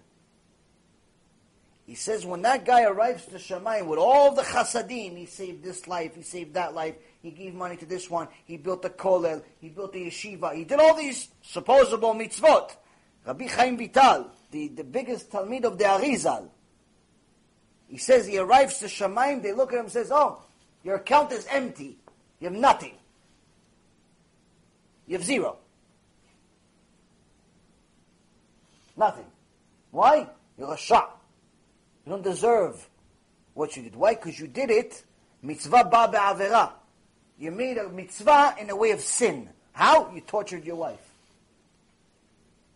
Not let torture your wife of chasadim.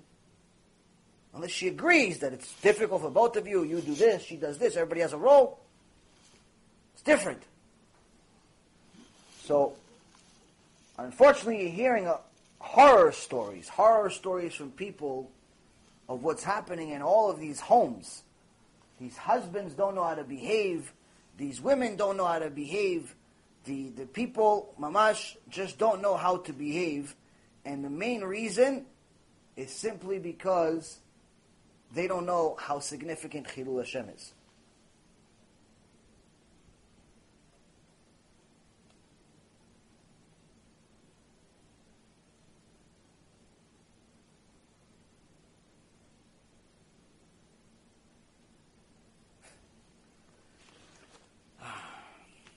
situations continue to get worse. People pretend to be righteous. People pretend to be righteous. Rabbi Yochanan ben Broka says you're going to have a special cheshbon in Shamayim, special accounting. You have a VIP account. But the VIP account is awful of awfuls. There's a convert that came to a mikveh, righteous convert, most likely knows more Torah than most of us. And I don't mean most of us just in mean most of us as far as Am Yisrael. Knows a lot of Torah, Baruch Hashem, dedicated our life, took it seriously, didn't just convert for some boyfriend or girlfriend. So, as part of going to uh, being a Jew, she wanted to go to a mikveh. But unfortunately, certain communities are stupid. And some communities in particular are not only stupid, but they're actually making a big chilul Hashem on a daily basis. Daily basis, every day. They have a sign in the opening of the shul says no converts allowed. No converts allowed. They don't accept converts. So this woman came to the mikveh ready.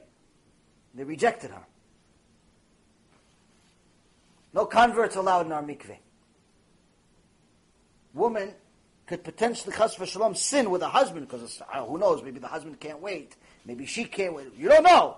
You're putting somebody in danger of having karet, sin. Not allowing them to go to the mikveh because why? Because you don't believe in converts. Because a few big rabbis made a takana 115 years ago and said that too many people are marrying Gentiles and they're pretending to be converts. So we're stopping conversion in this community for now. But they made the takana for their time to stop it. They didn't make the takana forever. And people continue building this on this, but they're making it worse than what the original rabbis did. They're making it much worse. So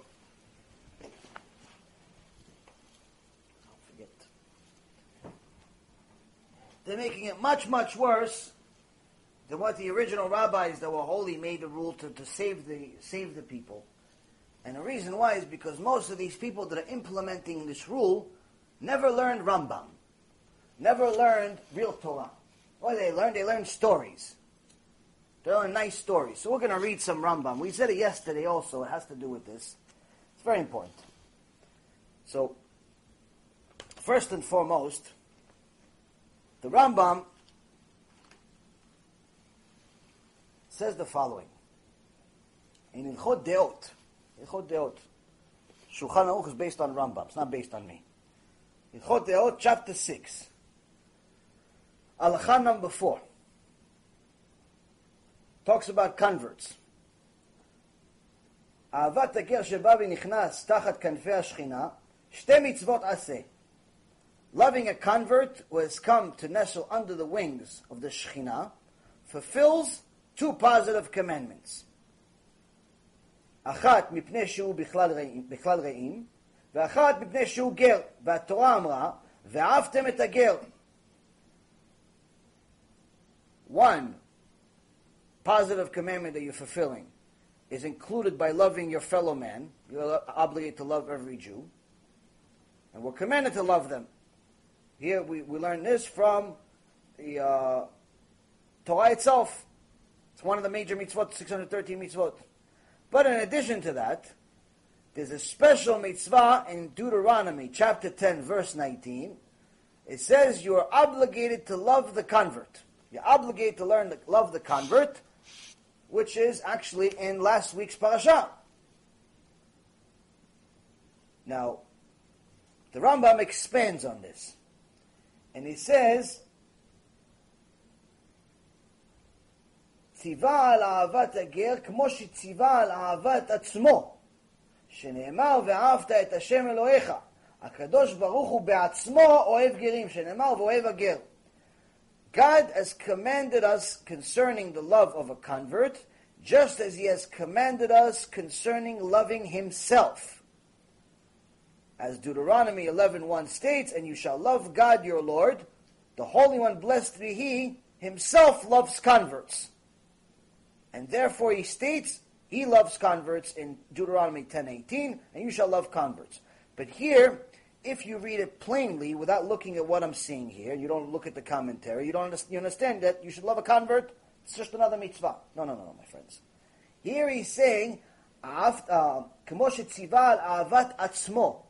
Kmoshe Tzivara Avat Atzmo concerning loving himself, meaning the Mefarshim here saying the Rambam specifically says here, God commanded us to love the convert like you love God, not like you love a Jew. Loving a Jew is one mitzvah.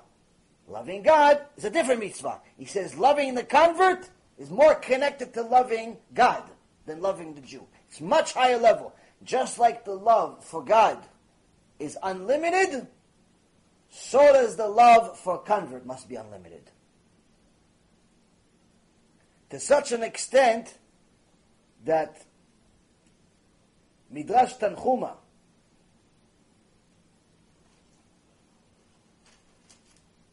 says the Holy One, blessed is He, says it was sufficient that they left idol worship behind and came to live among you. That's alone a reason for you to love them, because I love them. But in Sefer HaMitzvot, the Rambam himself says, he says, the fact that the convert that made such major sacrifices to become a Jew was so is so pleasing to Hashem Yitbarach that Hashem created an additional mitzvah just for them. Originally, there was supposed to be 612 mitzvot, not 613. He made a mitzvah just for them. That's how excited he is about converts.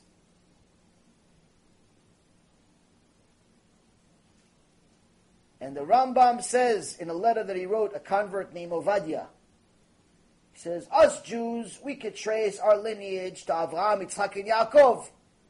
But you converts, you, your Judaism, your connection to Judaism is dependent solely on God, which is much, much higher. So just like the significance of the love for a convert is the significance of going against the convert. So when an imbecile, whether he's a rabbi or anyone else, goes against a convert, he's mamash desecrating Hashem's name to the highest extent, and he's declaring war not on the convert, misken, he's asked to go find a different mikveh, or she has to find a different mikveh, or a different shul. No! He's declaring war against God. That's Chilul Hashem. This is real life stories. Not made up. This is happening every day. There's shuls that still exist, keilot that still exists, that don't accept converts. It's mamash disgusting.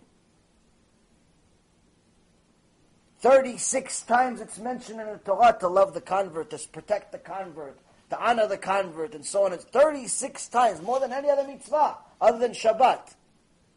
36 times Hashem said, I have a special deal with the convert. You don't want to go marry a convert? That's your privilege. You don't want to be friends with a convert? Whatever, you're know, missing a screw or something. Fine, no problem. But to reject them publicly, say you're not welcome, you have to be Haman. If not, you're Hitler. If you're not Hitler, maybe you're a Achashverosh. You're definitely not a regular normal Jew that has Yirat Shamayim, it's impossible. Impossible for you to have Yirat Shamayim and desecrate Hashem's name on a regular basis. Impossible. This leads us to the next point. What about all those other people? They're not exactly against converts. They're not against converts. But they're part of the community. They don't say anything. They don't say anything. They're part of the community, but they don't say nothing. Why? Because, listen, the rabbi is running the show. I'm not going to tell him anything. The gabbai is running the show. I'm not going to say anything. This one's there. I'm not going to, I'm going to sit quiet. I'm going to come to shul. I'm going to pray. I'm going to do what I got to do. I'm not going to say anything. Oh, you have a different surprise. Different surprise. What's the surprise? This very same tzaddik, one of the Ador in the previous generation, almost 400 years ago, of Metityahu Aitzani. Of Metityahu is Aitzari. Uh, but Matityahu says, whenever, whenever Hashem is hitting you, Hashem is giving you warnings, and you don't do tshuva, that's Chilul Hashem also. Hashem is constantly giving you messages. Some guy said something on a YouTube video, you happen to watch it. He talks about converts. He talks about how you're supposed to help them, how you're supposed to love them. And you still don't listen, you don't tell your rabbi, you don't tell your kila, hey, hey, hey, maybe it's time to change. Maybe it's time to change. My friend, you just violated, you just desecrated Hashem's name. Why? Hashem gave you a message, you're still not listening. You're still not listening. What do you think? You're, you're watching this video by chance? You attended this lecture by chance? There's no chances in real life. Only in the atheist life there's chances. So people don't understand what it means. So all of those people that they're making a sin, but it's private, like, no, no, we have a close community. Converts just don't come here. We don't say anything, but converts don't come here. Jeremiah chapter 23, verse 23 says, Is there such a thing as something that I can't see? Can something exist without me seeing it? I know you won't accept them. I know you won't accept the converts even if they came. I know you'll speak bad about them. I know you'll mistreat them. I know what's in your heart. I know you had the event and you invited everyone except them. I know. Is there such a thing of me, something happening in the world, and me not seeing it? That's also Chilul Hashem. And that's a, that's a sin that you can't do tshuva for on Yom Kippur. Yom Kippur is not going to help you. It's not going to help you. So now, in this parasha, it says, כי תצא למלחמה על אויביך ונתן, ונתנו אדוני אלוהיך בידיך ושבית שביו. It says, when you will go out to war against your enemies, and Hashem your God will deliver him into your hand, and you will capture his captivity. So here we see that Hashem is telling us you're going to go to war, but if you're doing the will of Hashem, Hashem is going to put the enemy in your hands. Put the enemy in your hands. You have nothing to worry about. Whether it's Goliath, or whether it's the Palestinian terrorists of today, whether it's whoever it is, if you're fulfilling the will of Hashem, like David HaMelech, honored Hashem's name on a daily basis, nothing to worry about. Which you should know, also one of the things that's very difficult for us to understand, is the wars of David HaMelech are very different than today. The wars of Moshe Rabbeinu, very different than today. Now, I don't mean what most people are thinking right now. No, yeah, of course they're different. Than today we have F-16s. Today we have planes. Today we have atomic bombs. No, no, no, no. That's not what I mean. That's not what I mean. What I mean is Hashem Barach says, when you do my will, one person can kill 10,000. So when Moshe Rabbeinu would send people to war, he wouldn't send everyone to war. He'd leave most of them studying Torah. David HaMelech wanted to send people to war. Hashem said, no, no, no. Let me give you some rules to limit who you send to war. If he just got married in the last year, keep him home. If he spoke between the tefillin of the yad and the rosh, safek, spoke, didn't speak, keep him home. If he started a business, he gave him a bunch of rules of keeping a bunch of soldiers home. Why? Why keep him home? We're going to war. Isn't it power of numbers? Why is everyone scared of China? They're the biggest army in the world. Why is everyone scared of uh, America? They have the most weapons in the world. People are scared of numbers. Here Hashem made laws in the Torah that is limiting our numbers. He's saying, no, no, no, less people can go to war. Why? Because it doesn't matter how many people you send to war. Go send 30 people against all of America, all of uh, Egypt, all of uh, Japan, all of China, the whole war. 30 people, we're still going to win. Why? Yad Hashem. Yad Hashem. Yad Hashem. Hashem decides who wins. Not your sword. Not your missiles, not your bombs, not your nothing. One of the things that the uh, prophecies of the end of times, of what's going to happen, is they say that one of these countries that are enemies of Am Yisrael and Torah is going to launch an atomic bomb. It's going to be like a, something that's going to lo- be launched at, at Am Yisrael. And Hashem is going to stop it in the sky. The way it's described, it looks like a missile that's an atomic bomb. The way it's described by the sages and the, the uh, commentaries. Someone's going to launch an atomic bomb that's supposed to hit Israel, and Hashem's going to stop it in the sky. Saying, I run the show.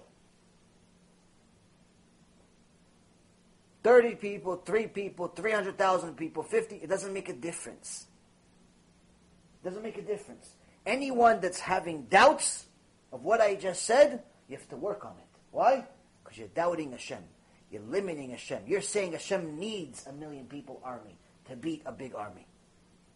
By saying 30 people as an army is too little, not enough weapons is too little, a certain budget is too... Saying that Hashem needs anything to win a war against anything is limiting Hashem. It's limiting Hashem. And according to Meiri, it's Chilul Hashem. We have to work on it. We have to stop. We have to stop with this limiting of Hashem.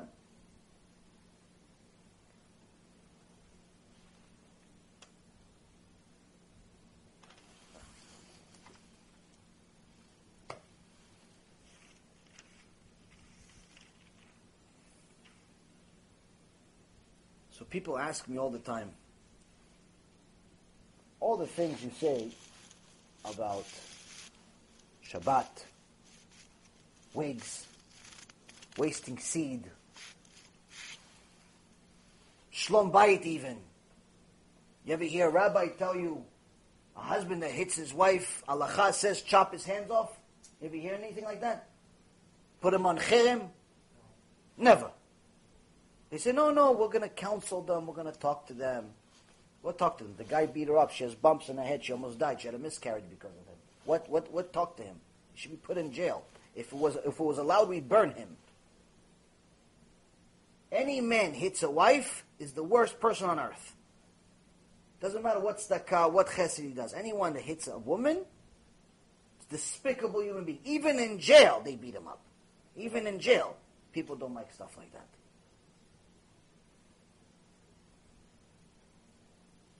People ask me the same question all the time. Where are these other rabbis? How come rabbis that know a million times more than me, studying Torah for a lot longer than I have, where are they? Where are they? How come no one else says it other than Rabbi Mizrahi, Rabbi Alon Anava, Rabbi Zitron? That's it. You have, I don't know, a few names maybe I, I don't know. I heard Rabbi Wallerstein is very good. He tells some decent things that are real truth of uh, real Musar. But in comparison to at least 15 to 25,000 rabbis in the English speaking world, if not much more than that, you got three, four, five, six, let's say 10. Let's say. I don't think it's even three, but let's say 10. That say that, where's everybody else? Where? Where's everybody else? So I came with a term that's funny and sad at the same time. Funny and sad at the same time. Care Bear rabbis. We have a generation of Care Bear rabbis that's no different than what happened right before Hashem destroyed the Beit HaMikdash. A bunch of rabbis that know the truth but decided that it, the, the public cannot handle it. For some reason or another, the, the public has become deformed. Bale mum, where we cannot handle the truth. Why can't we handle the truth? I have no idea. But for whatever reason or another, at some point or another, over the last couple of generations, the leaders among us decided that we cannot handle the truth. Now, if it's rabbinical mitzvot that are extra stringent and so on, and you don't think the guy's at the level to do it, that's one thing.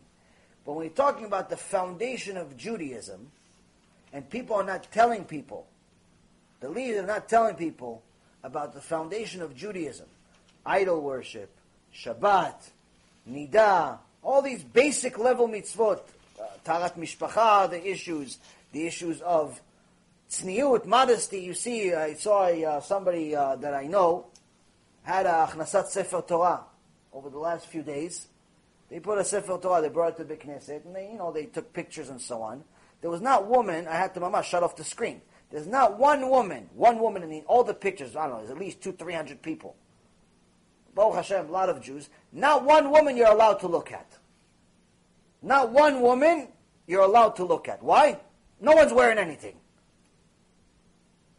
But they're all coming celebrating Achanasat Sefer Torah. The Arabs look at us, they're like, that's Chilul Hashem. The Arabs know it's Chilul Hashem.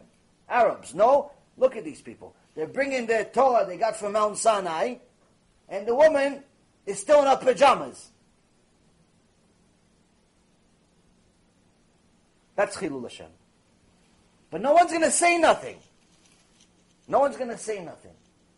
So someone asked me a question. I want to put this to bed once and for all as far as how bad we are at this stage and how the only way, the only way we can be saved, the only way we can actually have a chance as a nation is if we, the people, stop relying on the leaders and start taking charge ourselves, start learning Torah ourselves, start doing tshuva ourselves, start doing kiruv ourselves, start making decisions.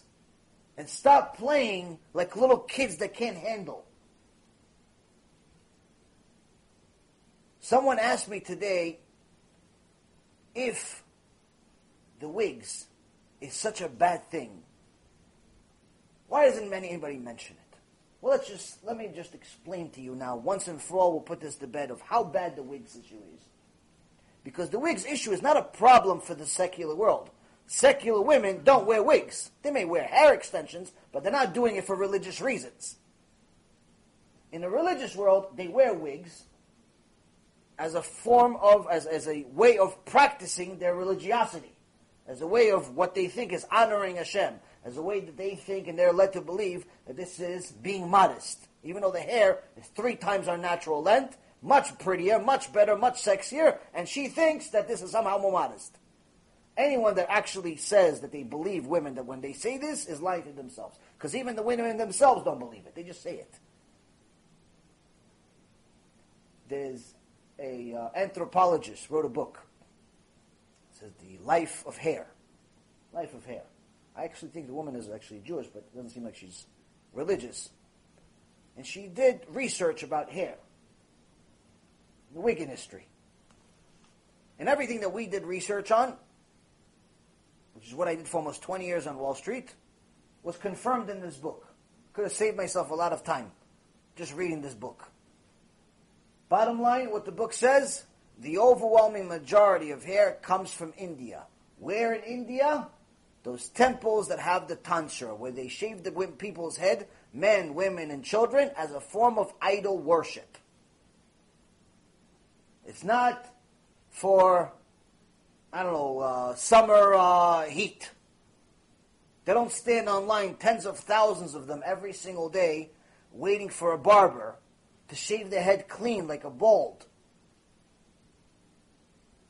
Little uh, uh, uh pool hall ball for, uh, for no reason. They're not doing it for money. They pay the barber. Why? Because they're given this hair as a form of idol worship. And there's several different idols. One idol is some idol that lost his hair, so some woman donated a hair. Another idol got hit in the head. Another idol got didn't have money for a wedding. All types of stupidity. But they made a temple for it. Now, how big is this business?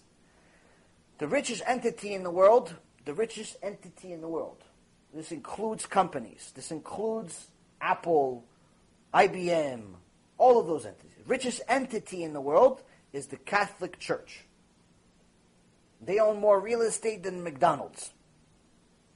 They have tens of billions of dollars just worth of paintings alone. Tens of billions of dollars just for paintings. But somehow they can't solve world poverty. They'd rather leave it on the wall and let people starve looking at them. Second richest entity is these Indian churches. The Indian church that donates the hair, that has tens of thousands of people waiting every day. Second richest entity on the planet. This gives you an idea of how rich these entities are. How much idol worship there is. India has approximately 1 billion people. Statistics show the average person has donated their hair to idol worship at least twice in his life. In some cases, there's estimates it's three times in their life. That means 3 billion people. That's the market. A small portion of the market, less than a percent, comes from Russian jails. They take the women, they beat them up, and they shave their head to, to, for the process. And then an even microscopic market comes from a bunch of crazy hippies that like to donate their hair for some know, noble cause. They see some cancer patient, they donate their hair to the cancer, but that's like few. Three here, four there, five. It's not a market. Not, people don't buy this in stores. They may get it as a private, but the market at large is India. Idol worship. So first and foremost, anyone wears a natural wig knows for sure you're putting idol worship on your head. How do you know?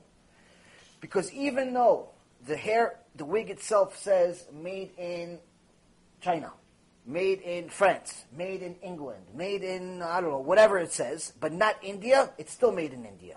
Why? That's where the hair is sourced. The reason why it says made in France is because the last part of the process of making it into the wig that's sitting on the head was in France, was in England, was in Italy, wherever that hair is. There's a new wig that came out. She talks about it in the book. It says there's Brazilian hair, Brazilian wigs. She goes, I went to Brazil. I went to Brazil and I asked them, where's the source of all the wigs from here? And everyone got upset at me. Like, you think that we would actually shave our head? And the people said, we'd rather die than shave our head. Die of starvation then shave our head. She goes, so I went back to the wig manufacturers. I said, you're saying it's Brazilian hair? He goes, no, that's just a name. Doesn't mean it. Doesn't mean it she came from Brazil. It means nothing. Could say Malaysian, could say Brazil, could say French, could say whatever it says. Doesn't make it just nothing. Just for marketing purposes. It's a multi-billion dollar industry. So the first process starts at idol worship. Now let's say somehow you beat the system. Let's say somehow you got a wig of someone that went through the process, but it didn't start at idol worship. The problem is all the hair goes to a processing process where it's they put all the hair that's certain length together. And shorter length separated, longer length separated, meaning that there's not a single wig on earth from natural hair that comes from one head. Which means that even if you have a wig that's 99.9% kosher somehow, but there's a single hair that's from idol worship, the entire wig has to be destroyed. The only thing you're allowed to do with idol worship, as we said earlier, excuse me, earlier today, is destroy it. It's the only thing you're allowed to do it. That's why when Rav Elyashiv, uh, when he did his research on his own, sent someone to India, sent someone to the factory, sent someone all over the world to do serious research. He did psak halacha. Yeah, he cannot wear it. And people listened. They started burning wigs in the streets. They made big bonfires in Yerushalayim, in, uh, in Brooklyn, different places in the world. Why? Because they knew he's not joking around. But a bunch of jokers fooled the market. Satan gave them some uh, waste, some words to fool them, and they created a new product called kosher wigs where they're saying they're sending a bunch of rabbis to different places around the world, and they're somehow koshering the wigs. Somehow the entire market changed overnight. One day, for tens of years, it was all coming from idol worship. All of a sudden, a day later, not even enough time to set up shop for a candy store, a day later, we already have containers full of kosher wigs.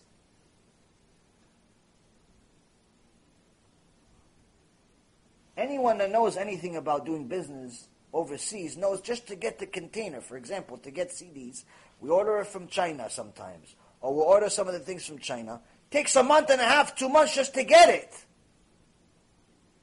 Just to get the product takes a month and a half, two months. How'd you have it at the store the next day? Do you know how long to set up these Asher Yatzar cards that I gave you guys? Oh Hashem, we gave out, I don't know, maybe 5,000 of them over the last two weeks.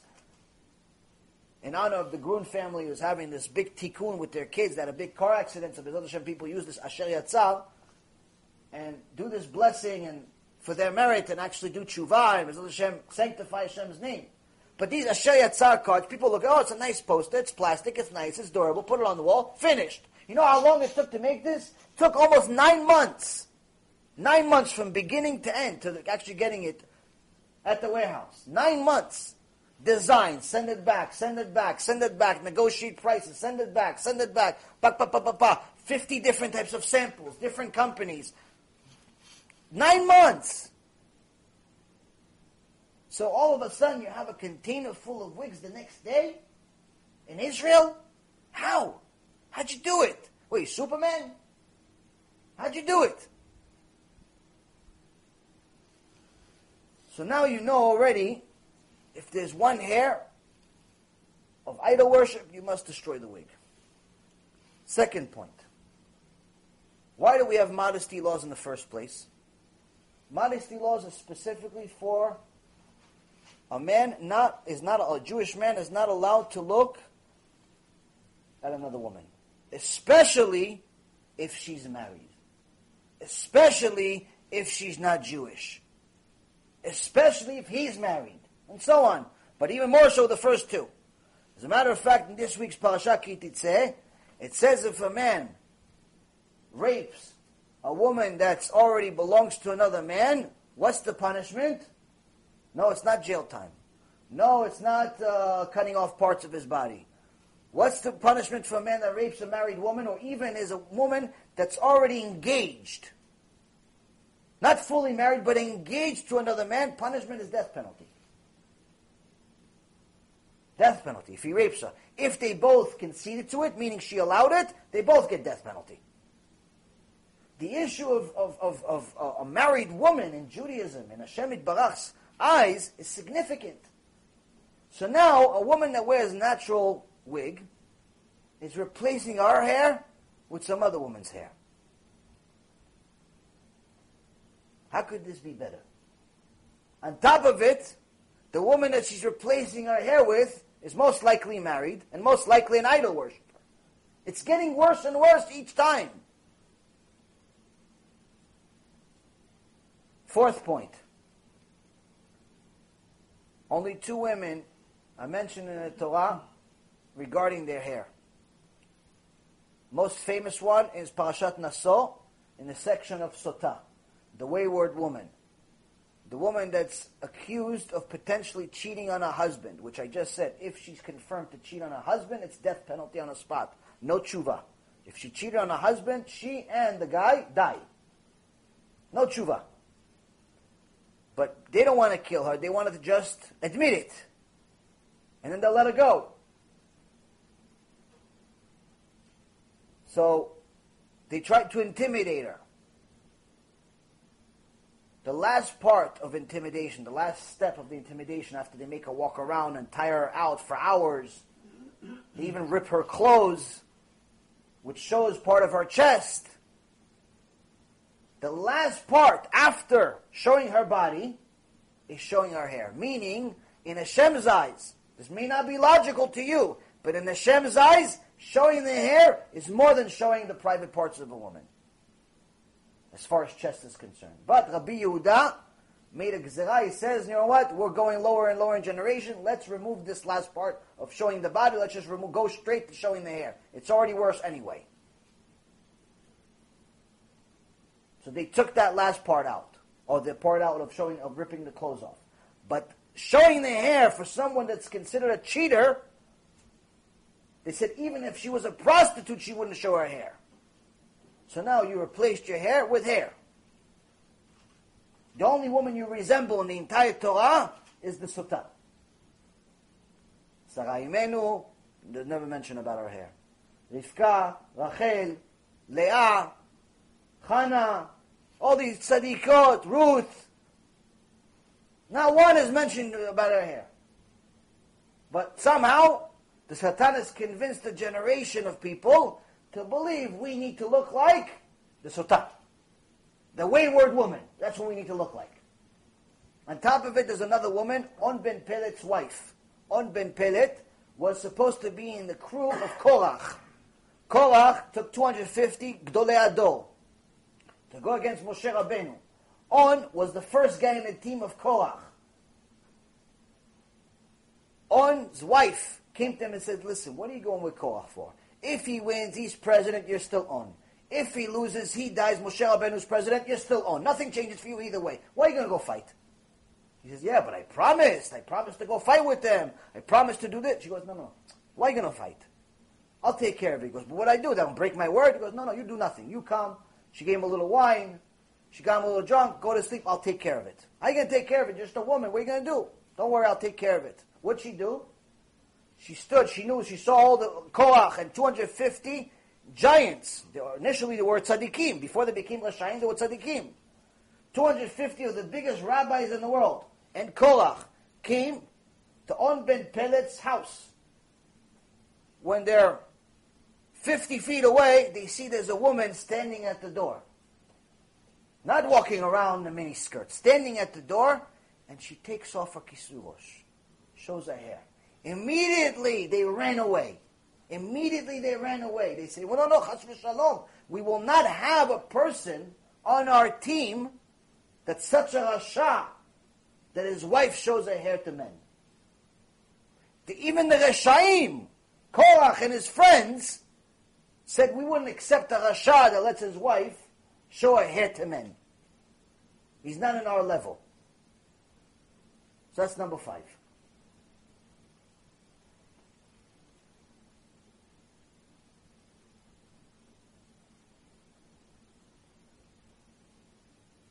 Rav Ovadia Zecher Tzadik Livracha was very against wigs, but was also a very big makpid in regards to finding heter, in finding leniencies for Am Yisrael, to make it easy, to make it easy for the average man that's not a Talmid Chacham to get by, to get to Gan Eden, to vouch for him.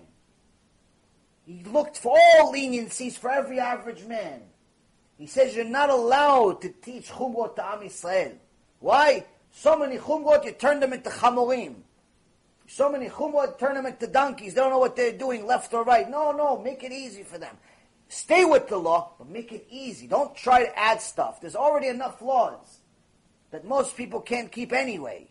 There's over a million kids in Israel don't know Kriyat Shema, Shema Yisrael. Shema Yisrael they don't know. You're going to give them stringencies?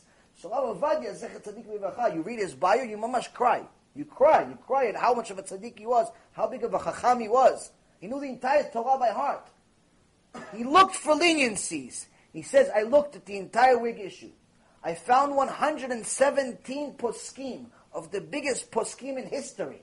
117 poskim minimum go against wigs in all cases. No real wig, no fake wig, no nothing wig. Not allowed to wear wig. 117 poskim. And he says only five that say maybe it's allowed, and I'm very surprised that they even said it. But what they allowed looks nothing like what's out there the permitted wigs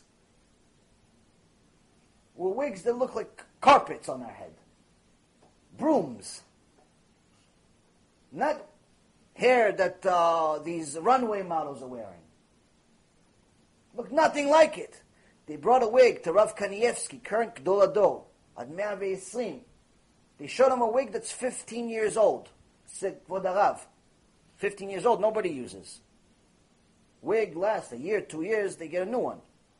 15 years old, out of use wig. Looked kind of modest if you think that there's such a thing as modest wigs, this would be the modest wig. It's short. It doesn't look like it just came out of a uh, magazine. Looks old. Looks whatever. Normal. They show it to the Rav, Rav Kanievsky. They said, Kvod Rav, is this allowed? There's a video of this. We have this video. Kvod Rav, is this allowed? Shalom is not allowed. This is not what they allowed. This looks too much like real hair. The wig they allowed looks nothing like real hair. It's noticeably a wig. Meaning that if it looks like hair, then it's not kosher. In this book, The Life of Hair, that this woman wrote, she goes to different stores, wig stores, barber shops of Jewish people that sell wigs.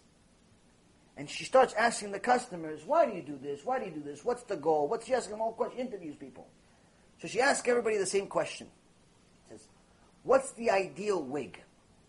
What's the ideal way that you want to leave here? What's, what makes one wig better than the other? Everyone's answer was the same. For it to look real. For it to look like my real hair. Meaning, the actual objective of the wig is the opposite of what's supposed to be.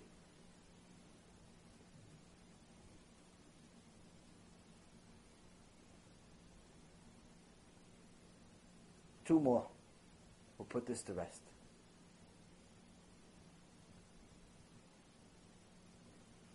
Many people accuse the Rebbe, Lubavitcher Rebbe, as the one who made an heter, a full wide heter on all leniency on all women to wear wigs. Anyone that reads his books knows this is falsehood. He did not allow the wigs of today. But aside from that, let's think logical. We're all logical people. I spent a little bit of time in the secular world, so I think like that also. The Rebbe was an engineer. The Rebbe was an engineer. Very, very smart person. He wouldn't make a law and then tell his people to violate it. So some people say in Chabad that no, the wig is so good that it's in accordance to the Zohar. It hides all of the hair. Hides all of the hair. Whereas a mitpachat, a scarf on the head or a, or, or a hat, doesn't cover all the hair. Funny thing is, they don't follow anything else the Zohar says. Just this one law. They decided this fits them good. Only after he died, though, they say this, not when he was alive. But now they say, no, it covers the hair, it does this, it does this, it's very holy, it's much better. Much, the wig is much better. Some people go to the extent of saying it's much better than a scarf or a hat. Some extent, they're saying anyone that's wearing a scarf or a hat like they wear nothing. Why? Because you're still showing a few hairs here and there which, by the way, based on halacha, Ravadia said allowed up to three finger lengths. Three fingers you could show. Up to here, for example. You could show. It's no problem. You could look at some of the pictures of his own wife, Rabbanit. You could see, she shows even more, actually. So now, they say that the wig is holier, is better, is this. There's a very famous place called the Ohel. The Ohel. What's the Ohel? That's the grave site of the Lubavitcher Rebbe. Even though many people are still crazy enough to think that he didn't die, point is, there's a grave site. He died. He's there. He's looking in Gan Eden right now. He's enjoying himself. But there's, there's a grave site for him. People go there. Millions of people go there. Every year, they go to this gravesite. And this gravesite is a very important place. A lot of people go in and out. They pray there. They get, learn there. They do a lot of things there. And they have two things in the entrance that's available to all to use while you're there. Because it's a holy place, right? Holy place, you got to be holy. A lot of secular people go to these places. Some religious too. In the entrance, what do you see? It's a place for kippah. Not every Jew wears a kippah. But when you go into a holy place, what do you do? You wear a kippah. A place, they have a kippah. On the men's side. The women's side, what do they have? They have a scarf. They don't have wigs. They have scarves. to put on your head, or hats to put on your head for women. Now here's the question. There's recently, there was a documentary about five years ago, five, six years ago, made about Chabad, about the business aspect of Chabad 20 years after the Rebbe died. It's prospering bigger than what it was when he was alive. According to the statistics of several years ago, Chabad as an organization generates over $500 million a year. $500 million a year. It's a serious business, the biggest Jewish organization in the world. Today it's probably double that. So you can't tell me you can't afford a hundred wigs to put at the Ohel, the number one site of your entire organization. If you really thought, if you really thought, and deep inside, the Yetzer wasn't controlling the show, deep inside you thought, you believed, honestly, genuinely, that the actual wig is holier, is better than the mitpachat, than the hat, why don't you provide the public wigs? Why are you providing them the hat? Why are you providing them the scarf? You have the money.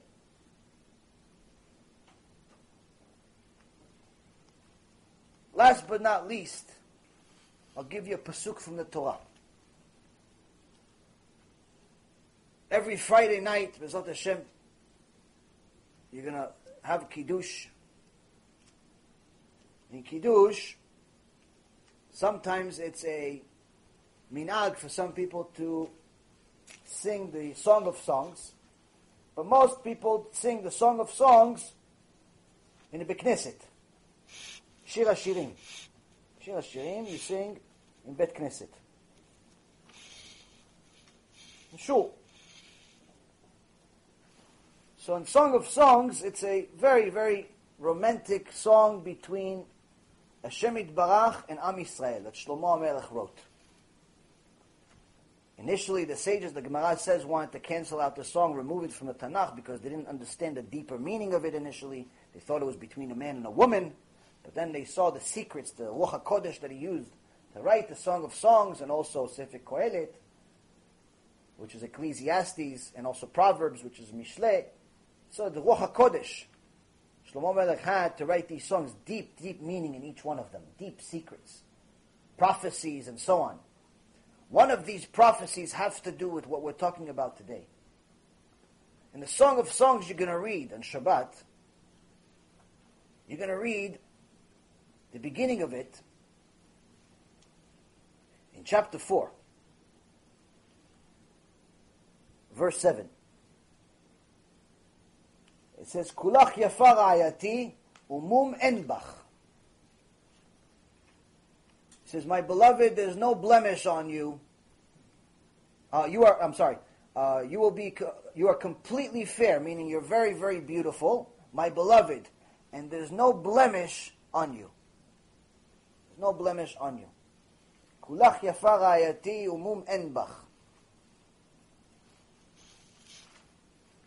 In last week's parasha, Hashem Barach told us one of many times that when you bring me a korban, make sure the korban, the sacrifice you're bringing me, is perfect. I'm allowing you to do tshuva, but don't bring me the cow with three legs. Don't bring me the uh, sheep that's missing an ear. Have some kavod. Bring me the best. I gave it to you anyway. You're just giving it back. It's the least you could ask for. So if the sheep has a split lip, don't bring it. Bring the one with a full lip. The sheep is missing an ear, don't bring it. So what is it called to be missing something? Baal mum. When you have a deformity, you have a mum. Mum is the deformity, something that's missing. It's out of the usual. So here, Hashem Yitbarach told us, when you bring a korban, make sure there's no mum. Today, as Hashem said to the prophet, to prophets, He says your your korbanot were placed with your tefillah, the words coming out of your mouth. So make sure when you pray to me on Rosh Hashanah, on Yom Kippur, there's no mum, there's no deformity. When you're saying something, you mean it. When you say Chatanu Avinu Pashanu, I'm sorry, mean it that you're sorry. Don't have a mum. Don't have a deformity in your prayer. You're saying Chatanu Avinu Pashanu, but you're already planning to violate Shabbat next weekend. You have the trip to the ski trip already planned, or to Cancun. No moom in your speech, no moom in your tefillah. But here's one other place. There's one other place that Hashem Yitbarach made sure that we have an understanding that a moom does not belong. And it's in Shir Shirim, in Song of Songs. Shlomo Melech in Ruach HaKodesh writes here, Kulach yafar ayati umum enbach. You're completely beautiful and you have no mum. You have no deformity. What's the beauty about this? What's the chidush here? If you look at the gematria, the numerical value of the word mum, it's 86. Mem, 40. Vav, 6. Mem, 40. 86. Wig is pe'ah in Hebrew. Pe'ah, 86. Meaning you can replace one word with the other. Kulach yafar ayati upe'ah enbach. You're beautiful because you have no wig. You think this is a mikre? You think this is a happenstance? You think this is just by chance? There's no chances in Torah. Kulach yafar ayati umum enbach is because Hashem Barach, when He created the world, He already knew a generation of Care Bear rabbis are not going to tell the people the truth. Time to find out the truth. It's time to fight for the truth. If your rabbi is not telling you the truth, find a different rabbi. But either way, it's your obligation, it's your individual obligation to look for the truth. Why? Because every single moment you live as a Jew, not looking for the truth, not looking to honor Hashem, you're failing this Mishnah that Rabbi Yochanan ben Beroka is saying. You are Mechalel Shem Shamayim. You're desecrating Hashem's name. And whether it's by accident or it's on purpose doesn't matter. It's not going to help you when you get to Shamayim. It's not going to help you on Yom Kippur. It's not going to help you. So you get going. Get serious. Take the Torah seriously. Learn it. Open it. Come to Shiurim. Get stronger. Start becoming better human beings. Hashem, we won't have a mum. We won't have any deformity. We can arrive to Rosh Hashanah comfortable. We're not worried that someone is going to have to say, oh, Mechayeh Metim, uh, revive the dead on us. Why? Because we know, Baruch Hashem, we worked hard the whole year. Hashem should give us another year full of parnasat tova, tzedakah, mitzvot, chesed, all the good things in the world, good health. Why? Because all day we're sanctifying His name. What happened to someone that sanctified Hashem's name? David HaMelech. David HaMelech, Hashem changed nature for him. He changed nature for him. He took the steel and made it into nothing. Why? He sanctified his name. Rabbi Yochanan ben Beroka is saying, only way for you to stop desecrating his name is by making yourself busy honoring his name. Any questions? Go. Yeah. Once a person converts to Judaism, he becomes a heritage of Hashem along with the nation of Israel. Good. Does that also mean that the newly converted person must drop his former, former heritage, like culture and customs and any traditions, completely? Repeat the last part. Does that mean that what? Does that also mean that the newly converted person must drop his former heritage? As far as what? As far as let's say if he is uh, if okay, so the question is, if someone converts, does that mean that they have to drop their previous heritage as part of the conversion? The answer is your birthday, your new birthday. Once you convert, you're officially a baby. The Rambam says it in his book in one of the Halachot, chapter 13. Uh, it talks about what happens when someone converts. Someone gets a new soul. Officially, the day they convert, they are like a brand new baby. Their birthday is that day. They no longer celebrate the other birthday. I mean, in general, just so you know, Judaism doesn't necessarily celebrate birthdays like Goyim celebrate birthdays. The only people that celebrated birthdays in the Torah were Nebuchadnezzar and Paro. They had parties. And Achashverosh. But uh, Nebuchadnezzar and Paro specifically. So Jews in general don't celebrate birthdays, but if you know somebody had a birthday and he's a righteous person or she's a righteous person, ask him for a blessing. Because a birthday is a time where Hashem wants to give you a blessing. So as far as the new birthday becomes that day that you actually converted. Uh, the Hebrew date, not the English date. uh, or Christian date. It's the Hebrew date. So you have to find out what's the Hebrew date of your actual conversion. But aside from that, the rest of your life at that moment is that you are now connected to the Torah. You're connected to the Jewish people, and you're trying to acclimate to the Jewish people in the Torah as much as possible. Doesn't necessarily mean that you abandon everything from your past. It just means that you are connected to the Torah as the first priority, which means that if your previous heritage is against the Torah, you're no longer allowed to keep it. If your previous heritage and customs are not against the Torah, enjoy. What's an example? An example is people that, for example, want to celebrate, you know, before they converted, they celebrate Halloween. Once you convert as a Jew, you're no longer allowed to ha- celebrate Halloween, even though it seems like an innocent holiday. That holiday stems from idol worship. Stems from idol worship. Okay, so that's one. Second thing is people, you know, their tradition is to have, let's say, for example, if they come from certain parts of the world, their tradition, their culture is to have mixed dancing parties throughout the entire summer. You obviously can't even attend one of those parties. Why? Because you're not allowed to attend a mixed dancing party. Why? Because it causes a lot of sins. You can't do it. So if your culture says to do that, you can't keep that culture anymore. But if your culture says get together with your family, be nice to people, and have a barbecue, enjoy the barbecue, no problem. So it depends what the culture is. It's not, it's not necessarily one size fits all for all cultures. It all depends what the culture is. What next? I Yeah. have, I have a question uh, during the beginning about the uh, Asher Yatzar. Oh yeah, Shanitzah. I never answered the question because I don't know what the halacha you're asking about. Right. Uh, Oh, and that's also the Maaser question. the, uh, go to the bathroom. Yes. So every time that it said that the, the, the wash the hands is, is the, the the ritual way. Okay. Not like you put soap on it. So so you wash your hands normally. So wh- where you wash your, your hands inside the bathroom or outside the bathroom? I'm saying the bracha. Oh, okay. So as far as the bracha and washing your hands, the bracha and washing your hands, you only make twice a day. You make bracha when you first wake up in the morning. You wash your hands and you make bracha. But throughout the day, when you go to the bathroom and you wash your hands, you don't do bracha. There's no bracha. You only do the asher yatzar. You don't do bracha on washing No, your hands. that's what I'm right. saying. So one second. So I, I got your question. Okay. I'm saying in general, just so you know, rule Okay. of thumb, you only make bracha uh, twice on washing your hands. One when you first wake up in the morning, and the second time is when you're about to eat bread. Those are the only two times that you actually make a blessing on washing your hands. If you go to the bathroom 50 times a day, you have to wash your hands, but you don't have you don't make a blessing. You don't use Hashem's name as a blessing. Now, the reason why you uh, uh, wash your hands in the morning is Gemara Masechet Shabbat.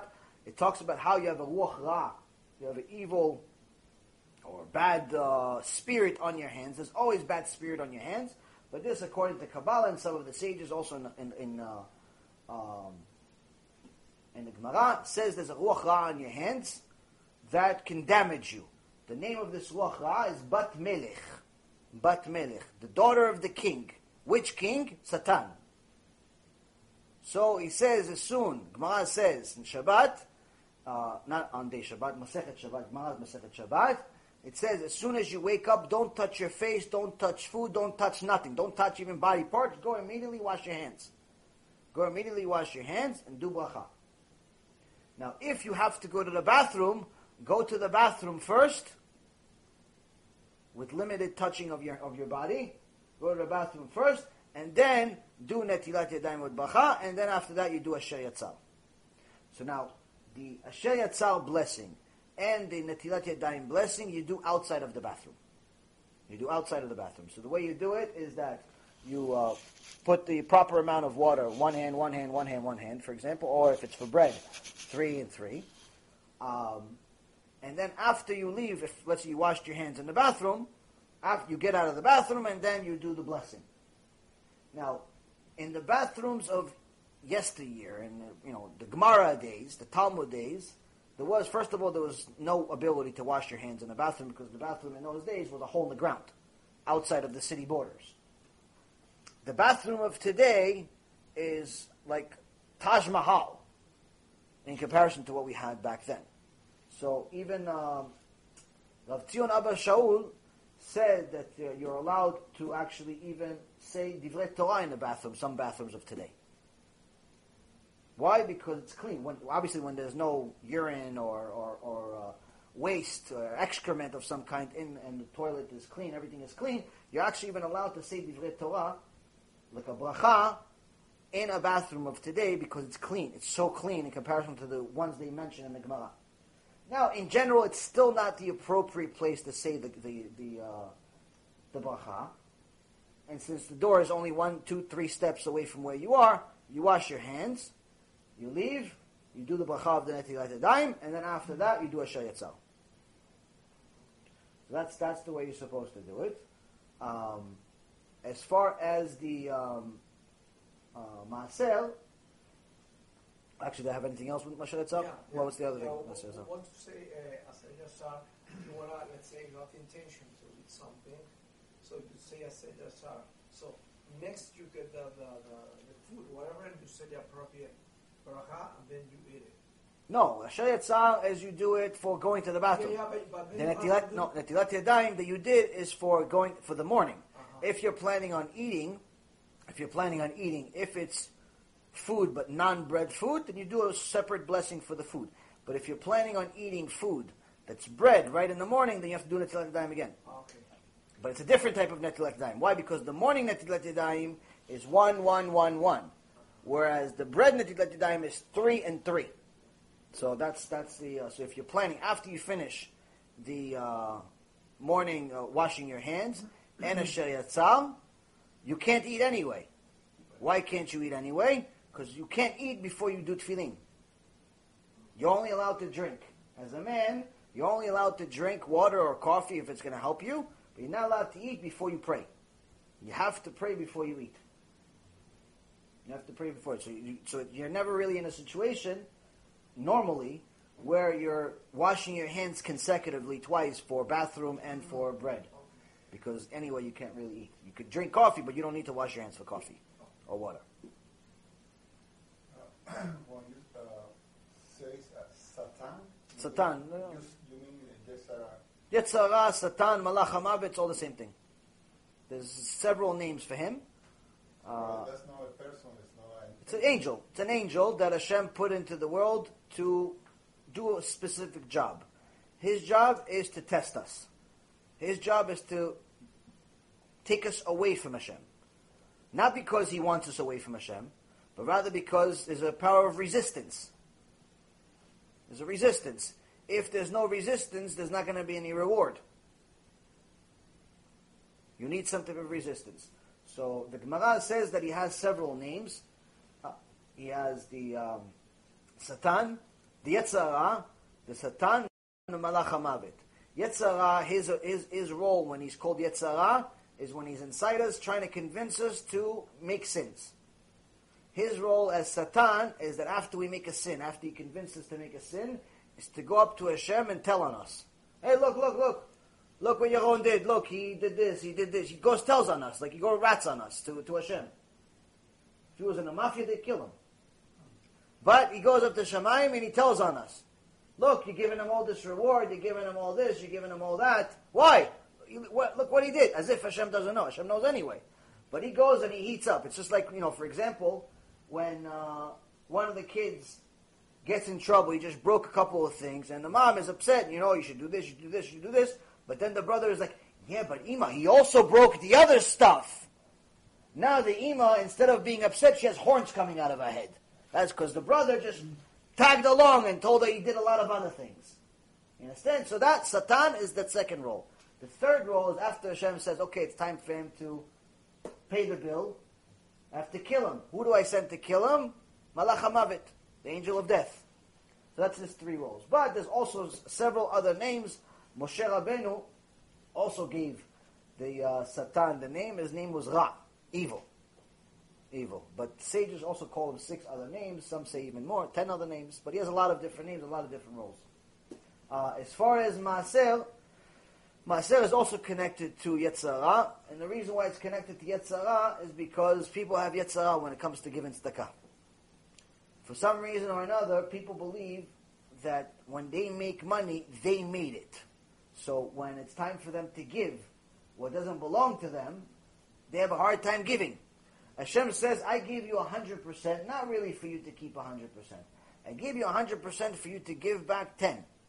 And so you keep 90. So your payment for giving 10 is to give is to, to keep 90. I give you 100, keep 90 as a payment for giving 10. What do you give 10 for? 10% for? You give 10% for my Torah. Publicize my Torah, get people to learn Torah, get people to get closer to me, and so on. Not give 10 to uh, save the dolphins or the elephant in the uh, you know in some zoo. To publicize my Torah, to honor my name. So for whatever reason or another, the Yetzer Hara is convinced generation after generation, especially the generation that we're in today, that somehow everyone feels like this is one mitzvah that's no longer relevant.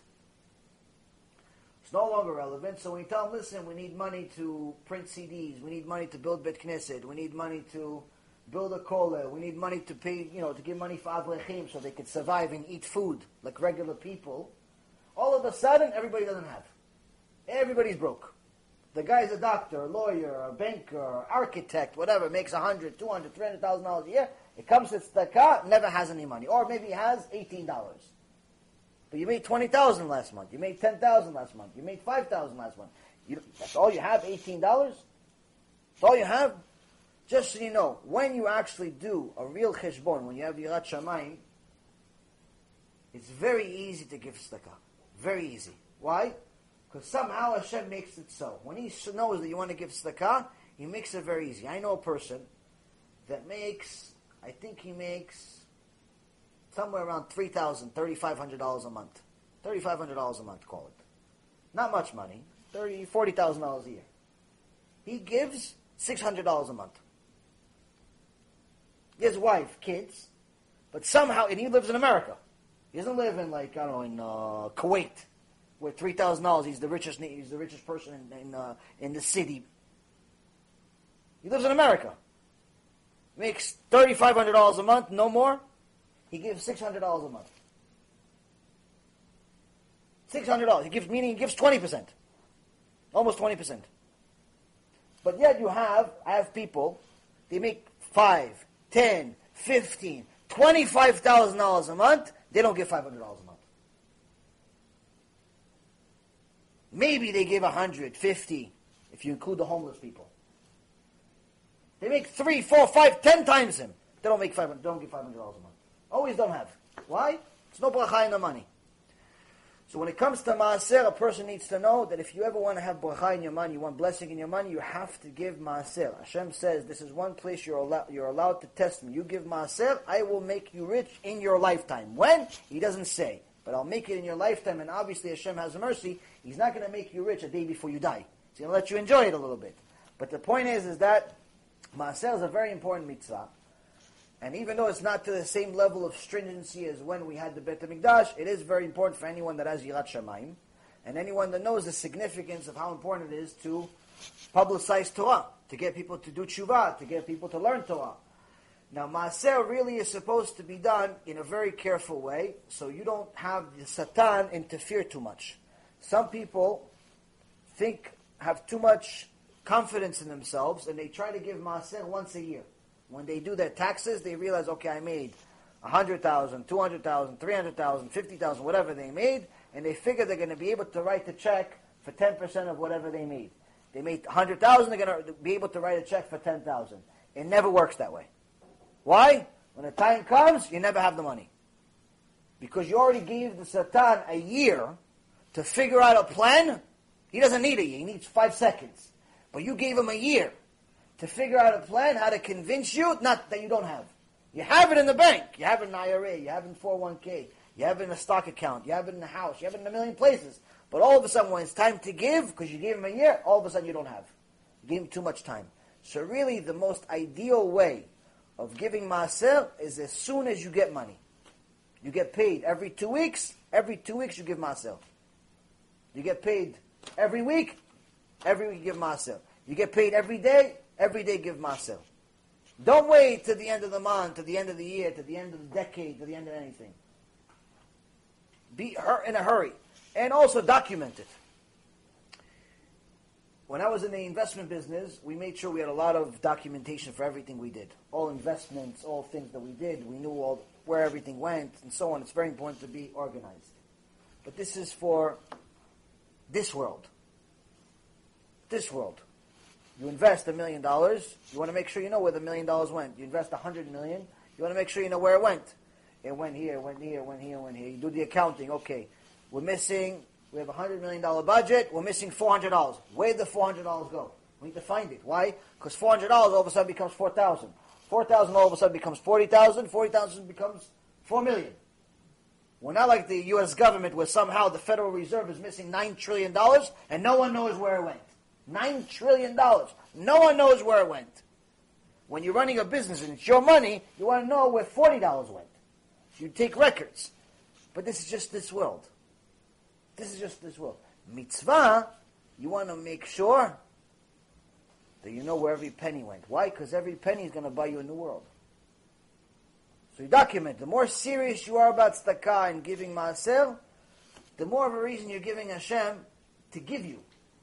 But when you're stingy, then you're putting yourself in danger because Hashem says, I gave you a hundred percent only because I wanted you to give the ten. I was paying you ninety as a payment for you to give the ten. Now you didn't want to give the ten. So fine, no problem. You keep the ten, I take the ninety. And this has happened many, many times in history when you see people lose all of their money. This is one big reason. One of the big reasons of why. Anything else? Ransom? I know as soon as I turn off the camera, questions are coming at me. Baruch Adonai Le'olam, Amen ve'amen.